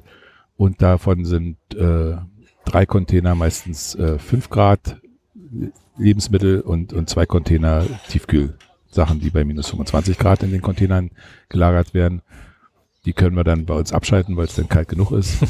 Aber äh, diese fünf Container haben Essen für das ganze Jahr und halt ein bisschen mehr. Es kann ja sein, dass das Schiff nächstes Jahr später kommt oder Probleme hat irgendwie. Also da ist immer noch eine Reserve mit eingerechnet. Und da sind dann halt auch Kartoffeln, Zwiebeln, Eier, Äpfel, Obst mit dabei. Schokolade? Schokolade, also es ist reichlich, ja, jede Menge Süßkram und äh, auch so das ganze Drogeriezeug, Seife, Duschbad, Haar, Waschmittel, Shampoo, ganz Waschmittel. Wo ich auch nochmal drauf kommen möchte, ist unbedingt dieses neue, sehr bemerkenswerte Projekt ähm, Eden ISS, mhm. ähm, wo es also darum geht, mal auszuprobieren, äh, unter arktischen Bedingungen und zwar im Vorausblick auf mögliche Versorgung von Astronauten und Kosmonauten ähm, mit einer ja, möglichen Mars-Expedition äh, vom Deutschen Luft- und Raumfahrtszentrum. Mhm. Ähm, wurde jetzt mit der letzten Überwinterung äh, zusammen mit er ist im Film zu sehen, Paul Zabel. Mhm. Es gibt sicherlich mehrere Personen, die daran beteiligt sind, die ich jetzt hier nicht nennen kann. Ähm, das Ziel verfolgt in einem, einem, extra aufgestellten Container, ungefähr 400 Meter weg von der ähm, Neumeier Station, ähm, ja, vier bis fünf Kilogramm pro Woche frisches Gemüse, Obst und vor allem Kräuter zu produzieren. Hast du davon schon was mitbekommen? Ja, ja, ich war da, als der aufgestellt wurde und äh, kenne also auch den Paul. Weiß allerdings nicht, ob sie im Moment schon bei den vier bis fünf Kilo pro Woche sind. Ähm, es gibt stolze Postings äh, im Blog, wo so erste frische Sachen zu sehen sind. Das glaube ich, aber ich, ich, weiß nicht, wie viel, ob es wirklich schon ja, die, ja. die, Masse ist. Das ist ein, äh, ein, sehr ambitioniertes Projekt. Es ist auch schön, dass es jetzt das auch denn jetzt mal gibt, ähm, weil grundsätzlich das eigentlich nicht möglich ist oder war weil das ja fremde Spezies sind, die dort nicht hingehören. Also das hatten wir ja vorhin mal schon am Anfang äh, im Antarktisvertrag. Es gibt, es dürfen nicht nur keine Tiere dorthin, die da nicht vorkommen, sondern es dürfen eigentlich auch keine Pflanzen hin, die dort nicht vorkommen. Ja, eine Erdbeere in der Antarktis ist schwierig. Das ist schwierig, äh, hält sich eigentlich auch nicht, aber die so, darf da ohne weiteres nicht sein. Die braucht da eine besondere Genehmigung dafür da zu sein, beziehungsweise es muss dafür Sorge getragen werden, dass sie in einem in einer Umgebung gehalten wird, wo sie keinen Kontakt zur Außenwelt bekommen. Und das ist hier gegeben. Das sind also zwei Container, die dort zusammengeschraubt sind, äh, in denen ein völlig autarkes äh, Gewächshaus drin steht, was nur Strom braucht.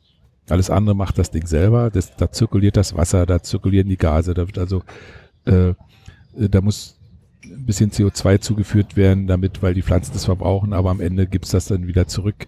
Äh, und äh, das Wasser zirkuliert, wie gesagt, dort. Es wird auch ein bisschen Wasser zugeführt, weil man ja durch die Ernte Wasser dann auch dem System entnimmt. Aber äh, an sich ist das ein geschlossenes System, dem nur Energie zugeführt wird. Und das hätte man bei einer Raumstation ja dann auch durch Solarpaneele oder irgendwas.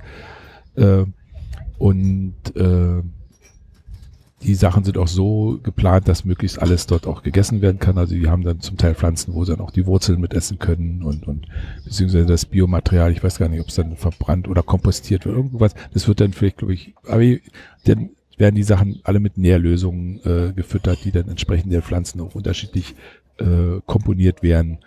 Und äh, es gibt eine sehr aufwendige LED-Beleuchtung, in denen äh, unterschiedliche Lichtverhältnisse, Tag, Nacht, äh, Frühling, Sommer, Herbst äh, äh, erzeugt werden kann, dass die Pflanzen also auch äh, ihren, in ihren Biorhythmus kommen und dann auch blühen und Früchte tragen.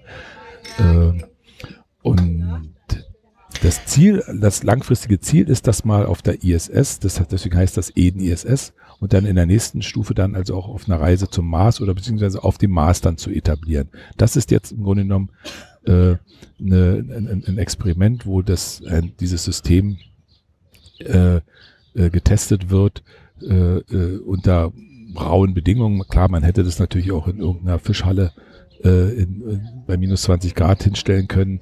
Äh, so ist es natürlich auch ein bisschen spektakulärer und, und, und, und, und, und werbewirksamer. Da guckt jetzt also auch die Welt drauf. Und die Überwinterer, die freuen sich natürlich, wenn sie da frisches Zeug dann auch bekommen.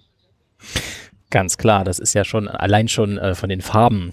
Was mir wirklich ein Punkt ist, den ich sehr gern mit dir besprechen möchte, inwieweit sich die sinnliche Wahrnehmung verändert. Ähm, also wir hatten jetzt ja vorhin schon gesagt, wir nähern uns jetzt gerade dem Zeitpunkt im Jahr, wo die Sonne gar nicht mehr aufgeht, äh, wo es also wirklich 24 Stunden lang dunkel ist. Ähm, was ist deinen, dein, deine Erfahrung, wie sich die Sinne verändern? Was man die meisten Leute gar nicht auf dem Schirm haben, ist äh, der Geruch also gar nicht mal so das, das, das Akustische und das Optische. Äh, da draußen riecht's nach nichts. Und äh, wenn man dann in die Station reinkommt und der Koch dann irgendwas Intensives auf dem Herd hat, dann nimmt man das viel stärker wahr. Und äh, das ist also eine, das ist also eine sehr, äh, das hat eine Weile gedauert, bis mir das klar wurde, dass ich, dass, dass es hier nach nichts riecht. Und ich habe immer, äh, zum Beispiel, wenn ich ein bisschen Heimweh hatte, da bin ich immer in die Werkstatt gegangen und habe äh, einen, einen Holzbalken genommen, habe den durchgesägt und habe an der Sägespäne gerochen, weil das so der, der Geruch von frisch geschnittenem Holz äh, war für mich so ein, so, ein, so, eine, so ein Gefühl von zu Hause und etwas, was mir dort völlig fehlte oder nicht da war. Ja, also das, das ist eine Sache, die, die sehr äh, oft untergeht.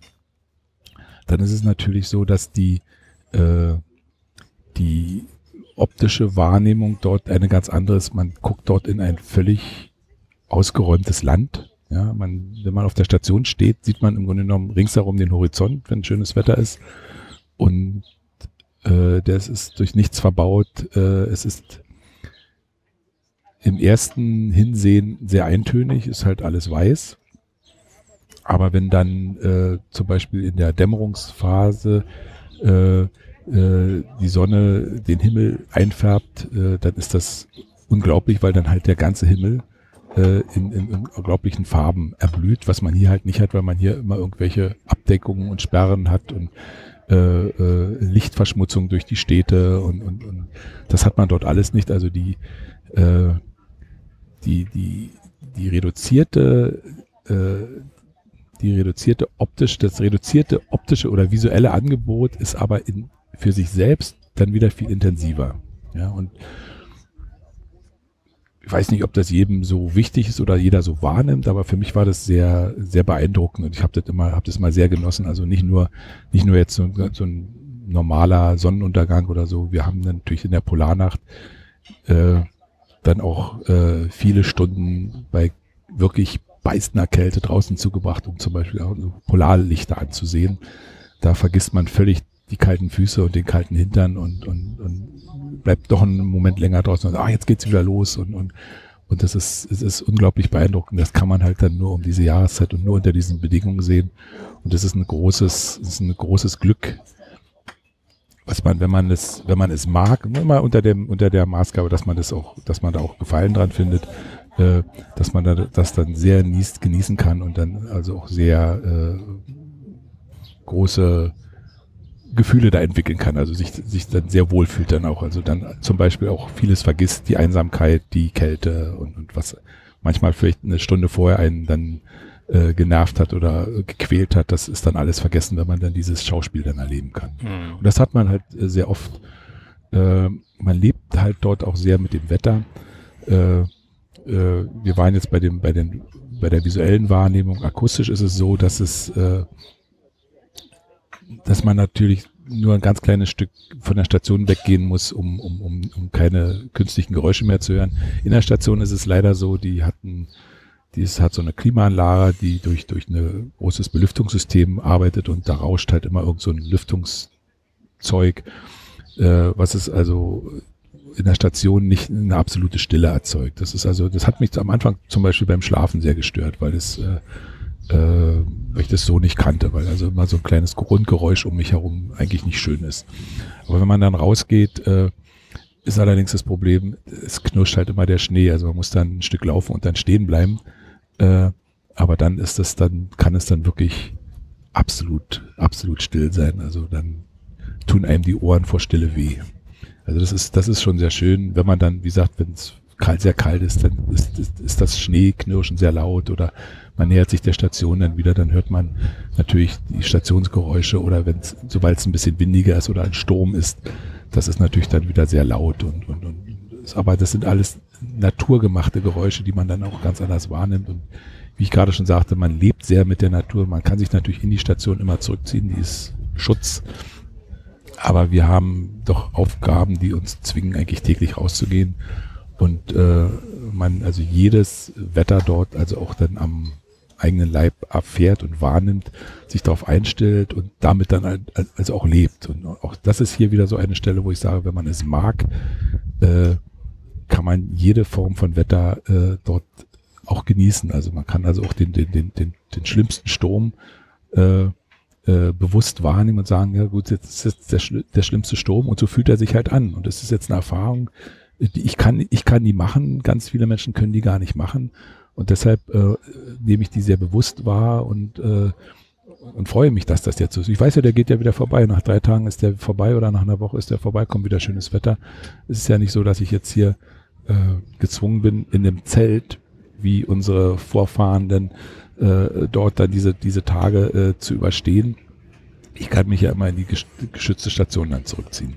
Gibt es ein sehr schönes Video, was ich auch verlinkt habe. Ähm, das ist, glaube ich, erst zwei Jahre alt oder so, äh, wo man das sehen kann, was das bedeutet, wenn unter der Station da sind wir jetzt nicht weiter drauf eingegangen, steht ja auf Ständern und so weiter, äh, praktisch der Sturm durchpfeift und es praktisch fast unmöglich ist, einfach nur gerade zu laufen, weil der Wind so stark da durchpfeift, dass man, äh, naja, fast umgeschmissen wird. Also unter der Station ist, weil es so einen Düseneffekt hat, der, der Wind also immer noch ein kleines bisschen stärker. Noch stärker, ja. Und äh, diese Aufnahmen haben wir im Grunde genommen auch nur gemacht, um zu illustrieren, wie stark starker Strom, Sturm ist. Äh, da überlegt man es sich schon sehr genau und, und, und, und das sind wirklich Tage, die man an der Hand abzählen kann, wo es wirklich so ganz mhm. stark ist. Da geht dann auch niemand alleine raus und da verlässt man also, also auch niemals das, den gesicherten Bereich. Da kommen wir vielleicht nachher nochmal drauf. Äh, man unter diesen Bedingungen natürlich dann auch sehr schnell die Orientierung verlieren und äh, muss dann entsprechende Vorkehrungen treffen und dann auch nie alleine zu zweit gehen dann und, und, sich gut überlegen, muss es jetzt sein oder kann es auch einen Tag später sein. Genau, das kann unter Umständen bedeuten, dass man eben in den, ähm, waren das 400 Meter entfernten, äh, wo, die, wo die Luftmessungen stattfinden? Die sind äh, anderthalb Kilometer. Oh, okay, anderthalb Kilometer. Dann war das andere wahrscheinlich das Eden-Modul. Äh, das ist 400 Kilometer. Genau. Also die Kollegin, die dort äh, zu diesem luftchemischen Observatorium jeden Tag eigentlich gehen muss, kann man mal schnell nachrechnen, das sind jeden Tag drei Kilometer. 400 Tage war sie da, sie ist also dort 1200 Kilometer zur Arbeit gelaufen. In meiner Überwindung ist sie ganze drei Tage nicht da gewesen. Oh ja. ja oh also ja. nur drei Tage, wo ich es ihr dann am Ende wirklich verboten habe, gesagt, das ist mhm. ja Quatsch, bei dem Wetter gehst du nicht. Mhm. Ähm, ist zu gefährlich. Das ist zu gefährlich und man, man braucht denn für eine Strecke, für die man so 20 Minuten braucht, braucht man dann anderthalb Stunden mhm. und man, äh, ich sag, es war auch so jetzt nichts Dramatisches dort. Ich sag, kannst du das sein lassen? Ja, es geht. Und dann ja. einen Tag später gegangen. Ja. Also Was wir noch gar nicht angesprochen hat, ist dieser Whiteout-Effekt. Ja. Ähm, vielleicht magst du dazu kurz noch was sagen? Also das ist ja auch mit Thema Optik und Wahrnehmung. Genau. Also Whiteout ist eigentlich der Verlust jeglicher Kontraste. Man muss sich vorstellen, es ist ja im Grunde genommen erstmal alles weiß. Also der Untergrund ist weiß, der Himmel ist blau. Wenn die Sonne scheint, äh, dann äh, habe ich eine, eine Lichtquelle an einem Punkt und jede, jede Oberfläche oder jeder, jede Erhebung erzeugt einen Schatten. Also wenn ich jetzt einen Schneehaufen habe, scheint die Sonne von einer Seite rauf, auf der einen Seite ist der Haufen heller, auf der anderen Seite ist ein Schatten, ich kann den Schneehaufen sehen. Wenn jetzt der ganze Himmel mit weißen Wolken bedeckt ist, äh, kommt das Licht gleich stark aus allen Richtungen. Das heißt, äh, es gibt keinen Schatten. Und fehlender Schatten heißt fehlender Kontrast. Ich sehe diesen Schneehaufen nicht. Ich sehe auch nicht eine, eine Rinne im Schnee. Äh, das ist alles weiß, weil es alles gleichmäßig ausgeleuchtet ist. Und äh, dazu kommt dann, bei, wenn, wenn der weiß bedeckte Himmel dann am Horizont in Schnee übergeht, sehe ich auch den Horizont nicht mehr. Das ist schon der Beginn von Whiteout. Ich kann also bei bewölktem Himmel äh, und noch weiter Sicht durchaus auch einen Whiteout-Effekt haben. Der wird dann noch schlimmer, wenn dann der Wind stärker wird und äh, Schneetreiben entsteht. Da fliegt der Schnee horizontal durch die Gegend oder durch Nebel noch verstärkt. Also bei Nebel im Winter kennt man es manchmal auch bei uns, dass man, mhm. äh, dass man also weder Horizont noch Kontrast hat und dieser Zustand kein Kontrast und kein Horizont oben und unten eigentlich nur noch zu unterscheiden, dass, dass mich die Schwer, weil mich die Schwerkraft nach unten zieht.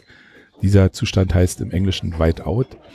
Äh, ich finde das deutsche Wort, was sehr selten benutzt wird, eigentlich viel schöner. Das ist nämlich weiße Finsternis. Oh ja. Das hatte ich auch noch nicht gehört. Bezeichnet es eigentlich sehr, sehr mhm. treffend. Es mhm. ist zwar hell, aber eigentlich so, ich sehe so wenig wie im Finstern. Mhm. Wie orientiert man sich eigentlich, ähm, wenn man jetzt ausgesetzt werden würde? Hoffentlich niemals, aber angenommen, wie würdest du dich orientieren? Also woher wüsstest du, dass du am Süd, nicht am Südpol, aber an der Antarktis bist, wenn du, sag mal, nicht die Sterne zur Verfügung hast? Ja, selbst mit den Sternen wird es schwierig, weil äh, das lernt ja heute keiner mehr. Hm. Ja, also, äh, Na gut, auf der Südhalbkugel ist es sowieso schwierig. Dann. As astronomische Navigation äh, lernen ja kaum noch Seefahrer heute. Und äh, das lernt eigentlich keiner. Also was man heute hat, was jeder in der Tasche hat, ist halt ein GPS-Empfänger. Und der sagt mir einfach, wo ich bin. Ja, und, und das da mit so einem Ding geht, ohne so ein Ding geht man halt dort nicht aus der Tür. Mhm. Und äh, bei schönem Wetter ist es, wie gesagt, kein Problem äh, wenn ich ausgesetzt werde, dort irgendwo bei schönem Wetter, ist es ist ja jetzt eine hypothetische Geschichte, äh, nutzt mir das also nichts, wenn ich nichts dabei habe, was, was also selbst wenn ich, ich müsste wissen ja, wo irgendwas ist, wo ich hin will, also müsste ich halt einen Kompass dabei haben oder eben ein GPS, also ich muss ein Hilfsmittel haben. Man kann sich, äh, wenn dich hier jemand im Wald absetzt äh, und du weißt nicht, wie du hingekommen bist, kannst auch nur in, versuchen, in irgendeine Richtung zu gehen. Und äh, das Problem ist halt einfach unter erschwerten Bedingungen äh, in irgendeine Richtung zu gehen, weil du dort halt keine Markierung dir suchen kannst, auf die du zugehst. Du wirst wahrscheinlich oft im Kreis laufen oder sehr schnell, weil was man sehr schnell merkt, äh, dass man ohne zusätzliche Orientierungsmittel kann man nicht geradeaus laufen. Ja, also man hat äh, immer den Hang dazu, äh, in, in, in eine Richtung mehr abzubiegen und das meint, man läuft geradeaus, aber eigentlich läuft man in großen Kreis. Das wird noch schlimmer, wenn man halt äh, Whiteout-Bedingungen hat, wo man gar nichts mehr sehen kann, wo man also keine Sonne hat, an der man sich orientieren könnte und sagt, die Sonne steht jetzt da, also gehe ich äh, in die Richtung. Äh, wenn dann der Wind weht, kann man halt immer noch versuchen, äh, äh, sich am Wind zu orientieren, wobei bei seitlichem Wind immer das Problem besteht, dass man versucht, das geradeaus, beim geradeaus gehen, den seitlichen Wind zu kompensieren und dann man über- oder unterkompensiert und läuft dann also doch schräg zum Wind. Ähm, mit, bei Wind kann man eigentlich nur genau gegen den Wind oder genau mit dem Wind geradeaus gehen. Alles andere ist eigentlich auch schwierig.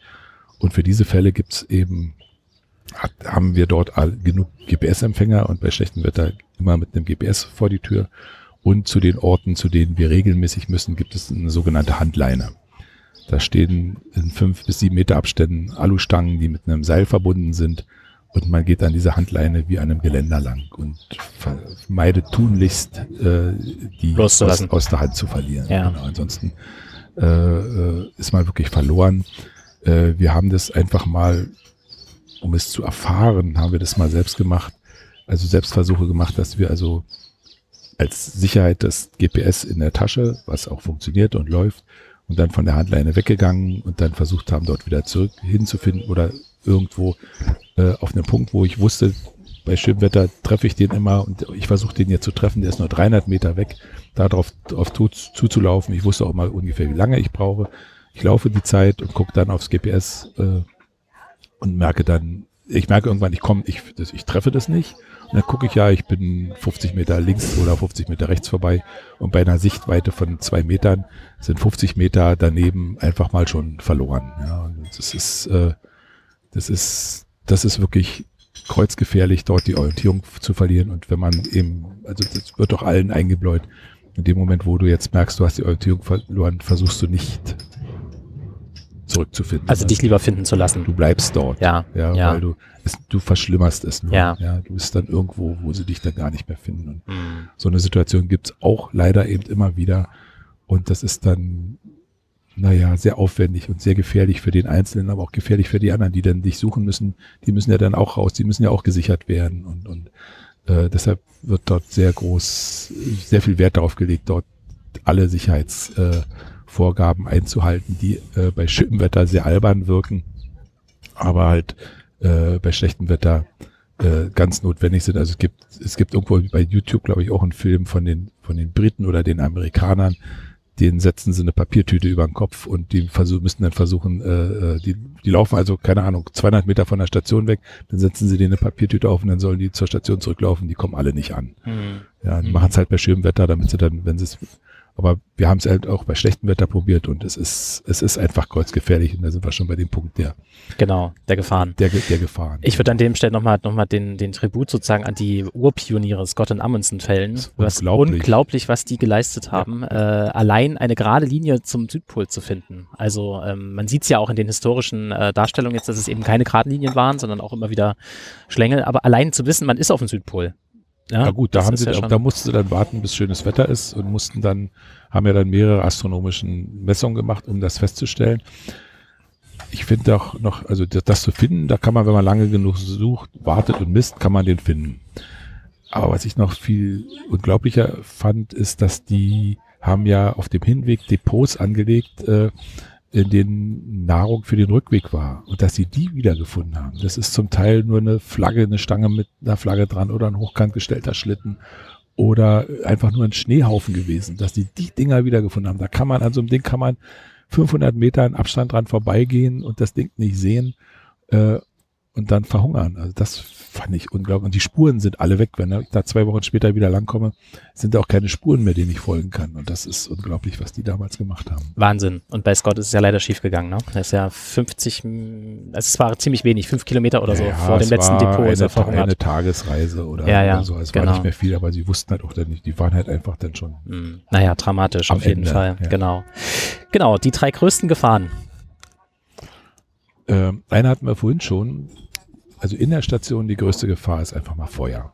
ja, also wenn die Station brennt, also da haben wir alle einen Heidenrespekt vor, äh, weil klar, wir haben Löschmittel dort, wir haben auch begrenzten Maß Wasser dort, jede Menge Feuerlöscher und, und alles, was man, alles, was man haben sollte, ist da. Aber äh, durch ein Feuer fällt halt viel Station aus. Es sind früher, in früheren Zeiten auch Stationen abgebrannt, mit Leuten drin auch verbrannt. Keine Deutschen, aber es ist passiert. Und äh, gerade wenn dann in Kombination mit Wind, wenn das irgendwann mal dann offen ist und das Feuer rauskommt und durch Wind angefacht wird, ist also Feuer ein, ein, ein unglaublicher Gefahr für uns. Also da haben wir einen Höllenrespekt davor. Es gibt eigentlich auch ein ganz striktes Feuerverbot in der Station. Also man darf nicht einfach irgendwo rauchen oder Kerzen anzünden oder, oder Räucherkerzen anmachen. Kann man überhaupt rauchen? Ja, ja, es gibt eine Stelle, wo man Geht. rauchen darf. Dort ist auch, dort steht auch eine extra Blechmülltonne, in der die Kippen reingemacht werden. Also die Kippen werden nie in irgendeine andere Mülltonne reingemacht, sondern nur in eine metallische Tonne. Dort werden die reingemacht und wenn einer den Platz verlässt, der kippt dann wirklich die Aschenbecher aus und, äh, äh, und äh, an allen anderen Stellen wird kein offenes Feuer. Also wir machen, ja, zu Weihnachten wird auf, wird, wird zum Essen auf dem Tisch eine Kerze angemacht, aber da sitzen Leute dabei. Und wenn man rausgeht, werden die ausgemacht und das war es dann schon mit Feuer. Also viel mehr Feuer wird in der Station, äh, wird da nicht gemacht und da sind auch alle hinterher. Also weil keiner Lust hat, dort äh, äh, eine abgebrannte Station zu haben oder also auch, wir haben in dem Brandschutzkurs ja gelernt, wie schwierig das ist, äh, äh, ein großes Feuer auszubekommen, wie gefährlich es ist, Menschen zu retten, die im Feuer irgendwo eingeschlossen sind. Und äh, wie schnell ein Feuer groß und unbeherrschbar wird, das haben wir also auch alles gesehen. Und deshalb ist, ist der Respekt vor Feuer ist, ist enorm groß. Das ist die eine Gefahr. Die andere Gefahr. Entschuldigung, Ja. wird auf der Station auch Halon eingesetzt? Es gibt eine, es gibt eine Sprinkleranlage, äh, aber die äh, nimmt, glaube ich, nicht. Nee, nee, das ist, die macht so ein, so ein, so ein, so ein, so ein, so ein Nebel, so ein, so ein, so ein Wassernebel macht die. Okay, ich frage nur deshalb, Ja. weil das war wohl lange Zeit mal auf Schiffen und als das ultimative Mittel zur Löschung Mhm. äh, gesehen, ist aber wahnsinnig umweltschädlich. Und da gab es wohl eine Diskussion, äh, deswegen frage ich nur. Nee, das, die, in dem Namen ist irgendwas mit Fock drin. Ich weiß nicht mehr genau wie Fock-Tech oder irgendwie so. Die Mhm. macht so einen ganz feinen, ganz feinen Nebel. Ist ja auch mal so die Frage, äh, entweder ersticken, also Halonen ist wahrscheinlich etwas, was Genau. Sauerstoff verdrängt Genau. und deshalb die, die Flammen erstickt. Das andere ist, eine andere Möglichkeit zu löschen, ist eben äh, kühlen. Und mit einem feinen Wassernebel kannst du sehr schnell eine Kühlung erzeugen, die dazu auch führt, dass das Feuer ausgeht. Und Ja, wenn, mit dem Ersticken ist natürlich auch mal die Gefahr, du musst, erstickst natürlich auch deine Leute dann. Ne? genau, vor allem in geschlossenen Räumen. Ja. Genau. Ja. Also Feuer, Also Feuer ist auf Platz eins. Feuer ist definitiv, also man muss mal überlegen, wo man sich gerade befindet. Also in der Station ist Feuer auf Platz eins.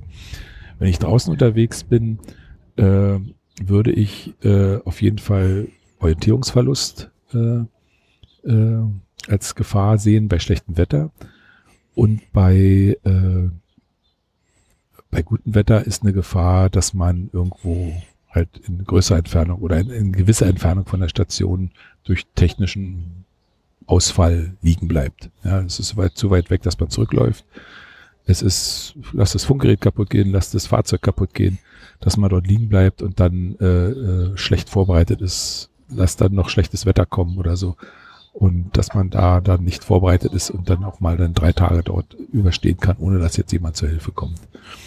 Das kann noch kombiniert sein mit einem Unfall, dass man zum Beispiel halt in eine Gletscherspalte äh, eingebrochen ist, also das Fahrzeug, also durch nicht nur durch einen technischen Ausfall, sondern durch einen, durch einen, naja, durch eine Natureinwirkung äh, nicht mehr fahren kann oder so. dass also äh, dieses, dieses Ausgesetztsein in Verbindung mit allen, mit allen Sachen, die danach dazukommen. Also was man sich immer vorstellen muss, ist, dass äh, gerade dort, ist natürlich auch hier oft so, aber gerade dort Katastrophen immer mit ganz einer Kleinigkeit anfangen. Und wenn man sich dessen aber bewusst ist und sagt, also eine kleine Sache hindert mich, meinen Plan auszuführen und was kann dann alles passieren äh, und wie schnell bin ich dann in einer Katastrophe drin. Und deshalb hast du eben dreimal so viel Sprit mit. Du hast, wenn du bist drei Tage weg, du nimmst aber Essen für zwei Wochen mit. Äh, wenn du mit mehreren Leuten los, also mit größerer Gruppe losfährst, dann sagst du, na, dann ist eben der Arzt bei denen, wo mehr Menschen sind und die eben am ehesten sich verletzen können. Und also man, man, nimmt- man nimmt viel mehr Ersatzteile mit. Man nimmt nicht zwei Funkgeräte, sondern fünf Funkgeräte mit. Und man muss alles ein bisschen übertreiben, um äh, nicht in so eine Katastrophenschiene Schiene reinzuschlittern, äh, aus der man sich dann oft auch nur noch alleine befreien kann, weil äh, man vielleicht schon jemals, vielleicht sogar schon in der Gruppe ist, die jemanden retten soll. Ja, also da ist eine Gruppe in Gefahr geraten, du ziehst los, um die zu retten, kommst selber in, in eine Bedrohung, bist schlecht vorbereitet und äh, äh, da ist gar keiner mehr da, der dich retten kann, weil du schon der Retter bist und, und da musst du einfach äh, dafür sorgen, dass, dass du aus, mit so einer Katastrophe oder auf dem Weg in die Katastrophe äh, äh, rechtzeitig abbiegst und da nicht selber noch in, in, eine, in, in arge Bedrängnis kommt. Also da muss man sich, darüber muss man sich bewusst sein, muss die Sachen alle gut vorbereiten, muss halt von allem immer ein bisschen mehr mitnehmen und äh, äh, nichts überstürzen, sondern das alles mit Bedacht machen und, und ohne Eile, ohne Hektik, ohne Hast, auch wenn es jetzt äh, eng zu sein scheint, äh, man macht viel mehr Fehler und man macht es meistens noch viel schlimmer, wenn man es jetzt überstürzt und, und, und hastig irgendwelche Sachen äh, anfängt. Anfängt dann. Ist ja erstaunlich, weil so auf den ersten Blick würde man ja vielleicht sagen, na ja, Gefahr Nummer eins ist Erfrieren. Das dauert eine Weile, bis du erfroren bist. Also das ist, äh, das ist noch eine lange. Also erfrieren, also das würde ich als dritten Punkt nehmen, äh, wo ich, als ich, ich sagte ja, es kommt darauf an, wo man gerade ist. Äh, die Gefahr des Erfrierens besteht eigentlich, wenn man äh, aus Versehen nackt vor die Tür geht Mhm. und die Tür nicht mehr aufbekommt und sich Mhm. nirgends melden kann, was man aber so in dem Maße nicht macht, Mhm. was sehr idiotisch wäre. Äh, aber man kann halt zum Beispiel erfrieren, wenn man äh, ins Wasser fällt. Genau. Ja. Und äh, die Gefahr besteht halt, wenn ich mich auf dem Meereis befinde. Das, also das Schelfeis, auf dem die Station ist, da komme ich nicht an, in, ins Wasser. Da ist da 200 Meter Eis unter mir. Aber wir sind äh, äh, einen großen Teil des Jahres auch auf dem zugefrorenen Meer unterwegs. Da haben wir ein Programm, wo wir Messungen machen, die Dicke messen und auch äh, Wasserproben und Eiskerne mitnehmen und äh, also nicht nur zum Spaß aufs Meereis fahren. Wir, es gibt auch Situationen, wo wir einfach mal nur in der Freizeit sagen, lass uns zu den Pinguinen fahren. Die Pinguinkolonie ist auf dem Meereis. Ähm, wir sind also auch mit festen Projekten auf dem Meereis unterwegs und da muss man halt da dann da mit, nicht damit rechnen, aber dafür Vorsorge tra tragen, dass man nicht in eine Spalte im Meereis fällt oder in einen Riss oder in ein Loch oder sonst irgendwas. Denn das Wasser dort ist minus zwei Grad kalt und äh, da kann man, da geht's dann ganz schnell. Also wenn man da nicht sofort rauskommt und dann nicht auch Sachen, trockene Sachen mit hat und dafür sorgen kann, dass der Mensch aus seinen nassen Klamotten rauskommt und gewärmt wird und alles, dann, dann ist die Gefahr, da ist die Gefahr des Erfrierens äh, wirklich gegeben. Aber unter den anderen normalen Bedingungen geht es nicht so schnell, dass man erfriert. Also da muss man sich schon sehr blöd anstellen, um dann wirklich zu erfrieren. Also zur Not buddelt man sich mit den Händen ein Loch äh, und, und, und, und, und schützt sich vor dem Wind und, und, und hart da aus und, und das, das kann man alles, da gibt es eine Menge äh, Möglichkeiten, sich dort äh, zu sichern. Die Klamotten sind äh, durchaus warm, man geht ja doch entsprechend der Bedingungen angezogen raus. Du hast da auf deiner Liste auch irgendwo dieses Video.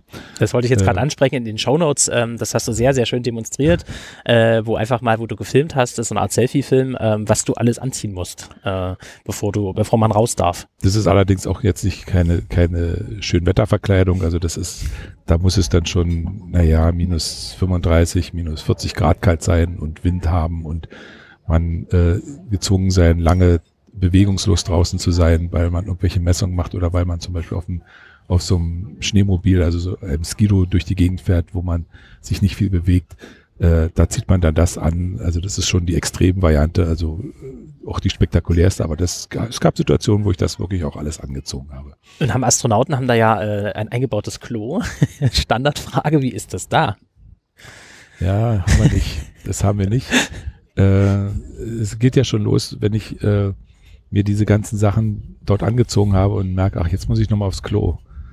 Das, meine, wenn man sich den Film anguckt, das ist auch Zeitraffer, das dauert deutlich länger, das wirkliche Anziehen. Und man überlegt vorher, jetzt gehe ich nochmal aufs Klo, jetzt stelle ich mir meine Sachen, die ich alle mitnehmen will, die ich alle brauche, die stelle ich mir schon an die Tür.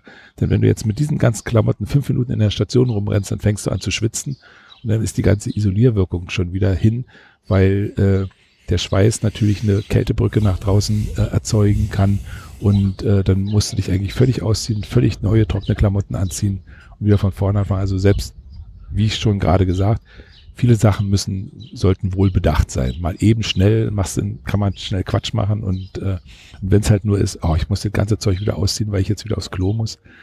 Und äh, naja, draußen kommt es halt drauf an. Äh, wenn wir länger unterwegs sind, also mehrere Tage unterwegs sind, dann haben wir ein Klo mit. Das Schöne ist ja, ist sicherlich in irgendeinem Fahrzeug drin dann oder das so. ist in einem Fahrzeug drin, beziehungsweise das ist, sieht aus wie so ein großer Schrank, Mhm. äh, den wir dann draußen hinstellen, wo man dann in Abgeschiedenheit dann sein Geschäft verrichten kann. Äh, und dann hinterher, das landet alles in einem Eimer mit einem Müllsack drin, das friert ja alles. Äh, es ist also nicht so lästig, äh, es stinkt dann auch nicht wirklich schlimm. Und äh, Wird, es wird aber mitgenommen, ne? es wird mitgenommen. Genau, es ist ja, nichts, Ja, genau. Ist nicht wie hier im Wald irgendwo, wo man dann sagt, naja, kannst du verbuddeln oder so. Nee, das darf man jetzt schon nicht mehr machen. Genau. Das muss man alles mitnehmen. Das Ja. ist aber machbar. Ja, ja. Ja.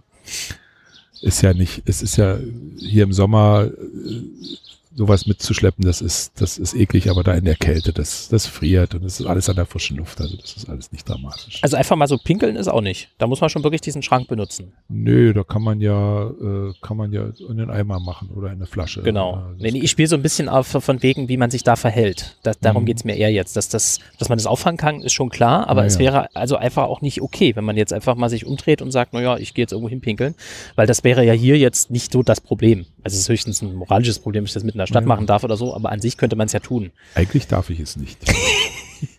Gut. Öffentliches Urinieren ist eine, ähm, keine Straftat, aber eine Ordnungswidrig. Ordnungswidrigkeit, genau. Gut. In der Antarktis wäre es dann fast schon eine Straftat, sozusagen. Oder weil ich, ich kontaminiere dieses Stück Land. Ja, ja, das ist aber, kommt drauf an, was du vorher getrunken hast, aber es ist ja an sich Mhm. was Natürliches. Ja, Also ich pinkle ja keinem Pinguin auf den Kopf. ja also gut, man, das stimmt. Ja. man versucht es zu vermeiden. Es gibt sicherlich Situationen, wo es dann äh, nicht anders geht, aber äh, Das ist auch ein Kälteproblem, letztlich. es ist auch ein Kälteproblem, Genau. also man versucht es zu vermeiden. Ja, ja, ja, okay.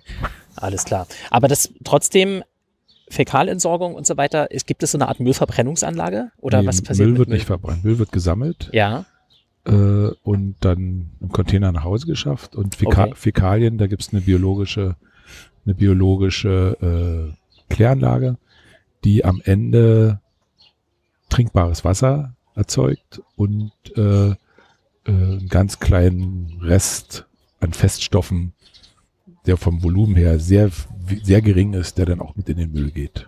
wow. Das hat schon ein bisschen was von ISS. Nur das kannst du hier auch haben. Also es gibt, das, das Nee, aber gibt dass es eine Rückgewinnung gibt, sozusagen. Ja, das, von- das, von das Wasser. gibt's ja auch. Also biologische, biologische, mehrstufige biologische äh, Kläranlagen, äh, die äh, trinkbares Wasser erzeugen, das kannst du hier auch haben. Also das, Okay. das, das ist nicht, das ist jetzt keine große Zauberei mehr oder, oder so. Ich meine, wir, wir nutzen das äh, zurückgewonnene Wasser, äh, wir trinken es nicht. Wir könnten es trinken, es wird regelmäßig untersucht. Das geht äh, mit, mit Genehmigung, geht das äh, in eine Kaverne außerhalb, also die, das wird ins Eis geleitet. Mhm. Äh, da es aber äh, kontrolliertes, sauberes Wasser ist, ist das erlaubt und, und, und, und machbar. Äh, allerdings wird es vorher auch nochmal zirkuliert, ist nochmal, äh, also die Toilettenspülungen funktionieren mit diesem sogenannten Grauwasser. Äh, also das Trinkwasser, was aus der Schneeschmelze gewonnen wird, geht nicht in die Toilettenspülung. Das geht erstmal durch die Menschen durch, dann wird dieses Grauwasser erzeugt, das geht nochmal durch die Klospülung und dann erzeugt man aber immer ja einen Überschuss. Und der Überschuss, der geht dann äh, durch ein beheiztes Rohr in eine, in eine im Eis befindliche natürliche Kaverne, die einfach dadurch entsteht, dass man warmes Wasser dort immer rein, läuft da rein, die Kaverne schmilzt ein bisschen auf, das Wasser friert. Und äh, das ist eine, ein Verfahren, was aber äh, so genehmigt ist. Ich möchte jetzt nicht mit, mit Eisschmelze und so weiter, kann man sich alles im Internet angucken, wie das genau funktioniert mit dem Trinkwasser. Was ich aber noch sehr, sehr spannend fände, ist der Tagesablauf. Mhm. Wie sieht der Tagesablauf aus? Ist sicherlich auch spezifisch, was man jetzt, warum man dort eingesetzt ist. Nehmen wir einfach mal deinen. Du warst als Leiter ähm, auf der Station. Wie sieht da dein Tagesablauf aus? Sah dein Tagesablauf aus? Ja, als Leiter war ich ja, das habe ich ja im Grunde genommen ehrenamtlich gemacht, weil äh, in einer normalen Überwinterung ist der Arzt der Stationsleiter. Und wenn keiner krank wird, dann kann der den ganzen Tag Station leiten. Ähm, bei uns war das, gab es in der, in der, im Vorfeld das Problem, dass nicht rechtzeitig genug ein Arzt für unsere Überwinterung äh, da war. Und äh, das dann jemand anders machen sollte. Und da hat man mich gefragt und äh, ich habe es dann halt gemacht. Also meine eigentliche Aufgabe, ich habe als Meteorologe überwintert, meine eigentliche Aufgabe war regelmäßig das Wetter zu beobachten, Wettermeldungen abzusetzen, jeden Tag äh, Wetterballon aufsteigen zu lassen, Wettervorhersagen für die Kollegen zu machen, äh, Ozonsonden äh, vorzubereiten, was sehr aufwendig ist für äh, regelmäßige Ozonsondierungen in der Atmosphäre. Und äh, das war eigentlich meine, meine, meine ursprüngliche Aufgabe und diese, diese Leitungsaufgabe habe ich halt äh, so ein bisschen dazu bekommen, äh, mir auch leichter vorgestellt, als es dann eigentlich war, weil man doch äh, ja plötzlich dann doch für den ganzen Laden und nicht nur für sich selbst verantwortlich ist. Der Tagesablauf ist äh, unter normalen Umständen sehr ähnlich wie hier ein Tagesablauf. Also man muss sich ein kleines, man muss sich ein ganz kleines Dorf vorstellen oder so, was für sich selbst sorgt. Also da muss alles gemacht werden. Also äh, der Koch steht auf vor den anderen, macht das Frühstück fertig. Ich bin meistens auch ein bisschen früher aufgestanden, weil ich zum Frühstück dann auch die Wettervorhersage mitbringen wollte, damit die Kollegen wissen, was sie an den an den Tagen, an dem Tag, äh, ob sie draußen arbeiten können. Dann ist das Frühstück oft so eine, auch so eine Arbeitsbesprechung gewesen, dass man sagt, ja, was haben wir denn vor heute, was machen wir denn, was müssen wir denn machen? Wann gibt's Frühstück? Bei uns gab's um acht Frühstück. Also das ist Schöne ist, man kann es, äh, man hat viele Sachen so ein bisschen, die man selbst organisieren können, dass sich die Gruppe selbst festlegen kann. Äh, so ein bisschen äußeres, äußeres Skelett ist eigentlich äh, sind eigentlich nur die, äh, eigentlich nur die Messungen, die der Meteorologe machen muss. Denn der muss definitiv zu einer festen Zeit seine Messung machen und, und, und seine, seine Wetterbeobachtungen abschicken. Und äh, das war zum Beispiel eine um neun. Also um neun hätte ich nicht am Frühstückstisch sitzen können, weil da äh, die neun Uhr Wetterbeobachtung raus muss und um elf geht der Ballon raus. Da muss man dann so den ganzen anderen Rhythmus so ein bisschen danach ausrichten. Aber alle anderen konnten eigentlich so ihre Arbeit sich hinlegen, wie es ihnen passt. Und wenn da einer war, der gerne länger schläft, der konnte dann also auch äh, länger schlafen, obwohl wir, bei uns es so war, dass wir eben auch verabredet hatten, dass wir die Mahlzeiten zusammennehmen und einnehmen und dann alle um acht dann auch am Frühstückstisch saßen. Ja, nach dem Frühstück geht dann jeder zu seiner Arbeit, macht seine Arbeit. Äh, um zwölf gab's Mittagessen. Da hat man sich dann das nächste Mal wieder getroffen. Also so, so die Mahlzeiten waren für mich auch mal so ein bisschen konnte ich sehen, ob alle noch da sind. Also wenn jeder zu seiner Arbeit geht, dann sieht man sich dann auch nicht mehr. Und äh, wenn dem Techniker in der Werkstatt der Hammer auf den Fuß fällt und er nicht hochkommen kann äh, und er sich nicht bemerkbar machen kann, dann merkt man es spätestens zum Mittagessen. Äh, dann sagt, naja, wo ist denn der hin in der Werkstatt? Und dann geht da mal einer gucken und dann liegt der da nicht drei Tage, weil man sagt, naja, man muss sich ja nicht zum Essen sehen. Also das Essen war also auch so ein bisschen, äh, um den Überblick zu behalten, dass das den Leuten allen gut geht. Und äh, die Station hat ja durchaus auch eine sehr große Größe. Ist genau, ja 4000 Quadrat, also 4000 umbaute Quadratmeter, 2000 beheizt, 2000 nicht beheizt. Da können sich neun Leute schon schön aus dem Weg gehen und man mhm. kann die Übersicht, also man muss sich nicht ständig sehen. Sind da schon die unterirdischen äh, Kammern mit dabei? Ja, ja. In den 4000? Ja, ja, ja. dachte, sind die unbeheizten dann. Genau. Okay. Genau, ja. das sind die, die, die 2000 unbeheizten, ja. das sind die Werkstätten, Lagerräume und die Garagen ganz unten. Genau. genau. Und äh, wie gesagt, so der Tagesrhythmus, der Tagesablauf ist ganz normal, ist nicht ganz streng, acht Stunden Tag von bis, wie bei uns, weil man halt die Freiheit hat, dort sich das ein bisschen selbst zu legen. Wir haben natürlich versucht, unsere Arbeiten am Tage zu machen, damit wir am Abend auch dann gemeinsam Sachen machen, unternehmen können und nicht einer, der sagt, naja, ich muss jetzt aber arbeiten, weil ich den ganzen Tag gepennt habe. Äh, war das dann also immer so, dass dann alle so nach dem Abendessen dann noch mit ihrer Arbeit meistens fertig waren. Das heißt, die Regel ist schon so ein, so ein, so ein durchschnittlich deutscher Arbeitstag, so mit acht Stunden Vollzeit, äh, nee. Mittagspause. Ja, ja. Ich überspitze das ein bisschen, aber. Die Regel ist nicht acht Stunden. Ja. Weil äh, das, das hältst du nicht aus, weil du eben ja nicht. Äh, wir sind übrigens hier in Köpenick direkt an am, der, am, am Zusammenfluss von Dahme und Spree und äh, hier gibt es natürlich auch äh, gewissen Schiffsverkehr und das hat doch was Authentisches. genau. Kein Eis auf dem Wasser. Kein Eis gerade. Der Eisbrecher ist gerade durch. Genau. Ähm, es ist nicht immer ein 8-Stunden-Tag. Es gibt kürzere Tage. Man muss aber auch bedenken, die Leute äh, arbeiten ja äh, sieben Tage die Woche. Es gibt kein Wochenende, es gibt keinen Feiertag, es gibt keinen Urlaub. Man muss also äh, äh ein Jahr lang durcharbeiten und äh, da könnt, da ist es völlig in Ordnung, dass man am einzelnen Tag dann auch mal bloß vier Stunden arbeitet, äh, weil äh, das, in der Summe ist es doch trotzdem mehr, was man an Arbeitszeit dort aufbringt, zumal ja immer noch unvorhergesehene Sachen dazu kommen. Es ist irgendwas kaputt gehen, ja, und dann wird dann es ist egal, wie spät es ist und, und, und, und, und wann es ist und so, dann sitzt man da mal eine ganze Nacht oder ein ganzes Wochenende äh, und dann vielleicht schafft man es nicht selbst, dann müssten Kollegen helfen und so. Und da wird dann überhaupt nicht auf die Zeit geguckt. Äh, äh, wenn etwas nicht funktioniert, dann wird so lange dran gemacht, bis man es dann äh, am Laufen hat. Und dann wird dann auch nicht hinterher gesagt, so, und jetzt mache ich hier aber drei Tage frei, weil es muss ja trotzdem weitergemacht werden. Also was wir immer so gesehen haben, ist, dass zum Beispiel, wenn jemand Geburtstag hat, dass man ihm so die Arbeit mit abnimmt. Dass man sagt, so, du hast Geburtstag, äh, kannst nach dem Frühstück wieder ins Bett gehen, wir machen der Zeug. So, es ist schon so organisiert, dass äh, es kann ja passieren, dass jemand krank wird, sich verletzt oder irgendwas, seine Arbeit nicht machen kann. Es muss also von vornherein eine grundsätzliche Redundanz da sein. Es muss äh, mindestens ein zweiter sein, der die Arbeit auch von einem anderen kann. Also ich, jeder wird in seine Arbeit eingewiesen und in die eines Kollegen, um den und im Notfall auch längere Zeit äh, ersetzen zu können. Ja dann würde es natürlich dazu führen, bei längerer Zeit, dass das dann auf mehrere verteilt wird, weil ja jeder seine eigenen Aufgaben hat. Aber äh, diese Redundanz ermöglicht es dann auch mal zu sagen, jetzt ohne Not, du hast heute Geburtstag, du hast heute frei, äh, mach was du willst, wir machen deine Arbeit mit. Ja, das sind so eine Sachen, die man sich einrichten kann. Wenn man sich mit den Leuten gut versteht, macht man es gerne, weil man ist ja auch irgendwann mal selber dran. Na gut, und die nächste Gewerkschaft ist so ungefähr 12.000 Kilometer weit weg, würde ich sagen. Ja, die Gewerkschaft hat dort ganz wenig, ganz, ganz, ganz wenig Einfluss. Ja. Also es ist, es ist schon immer ein, ein, ein, ein Geben und Nehmen und äh, es wird nie, keiner guckt dort, äh, äh, ach, du bist schon fertig und ich muss hier noch oder so.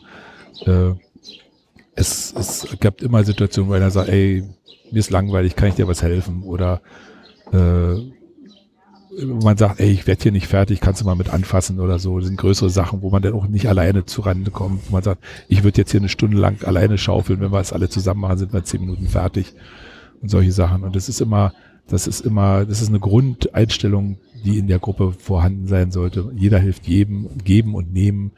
Ähm, dann fühlt sich keiner benachteiligt oder übervorteilt. Äh, das, das ist, das, so, solche Sachen sollten selbstverständlich sein. Und da gibt es halt, also wie gesagt, normal, eine normale Grundstruktur, die völlig, von völlig normalen Sachen getragen wird, die wir hier auch kennen. Äh, es muss äh, Müll gemacht werden. Ja, der Müll muss in der, wir haben eine Müllpresse, der wird also gepresst, bevor er in den Container kommt, damit er nicht so viel Platz wegnimmt. Der ist getrennt, der Müll. Äh, Glas und Plastik wird geschreddert, Papier wird klein gerissen. Äh, dann muss die, die, die, die Kläranlage muss untersucht, da muss geguckt werden, ob die Feststoffe rausgenommen werden, da muss die regelmäßige Wasserkontrollen gemacht werden. Es muss äh, Schnee in die Schneeschmelze gestroben werden. Es muss äh, Diesel nachgetankt werden, damit die Generatoren arbeiten. Es muss äh, nach dem Sturm muss Schnee weggeschaufelt werden draußen an Stellen, wo er stört und nicht hingehört. Da müssen die Fahrzeuge ausgegraben werden.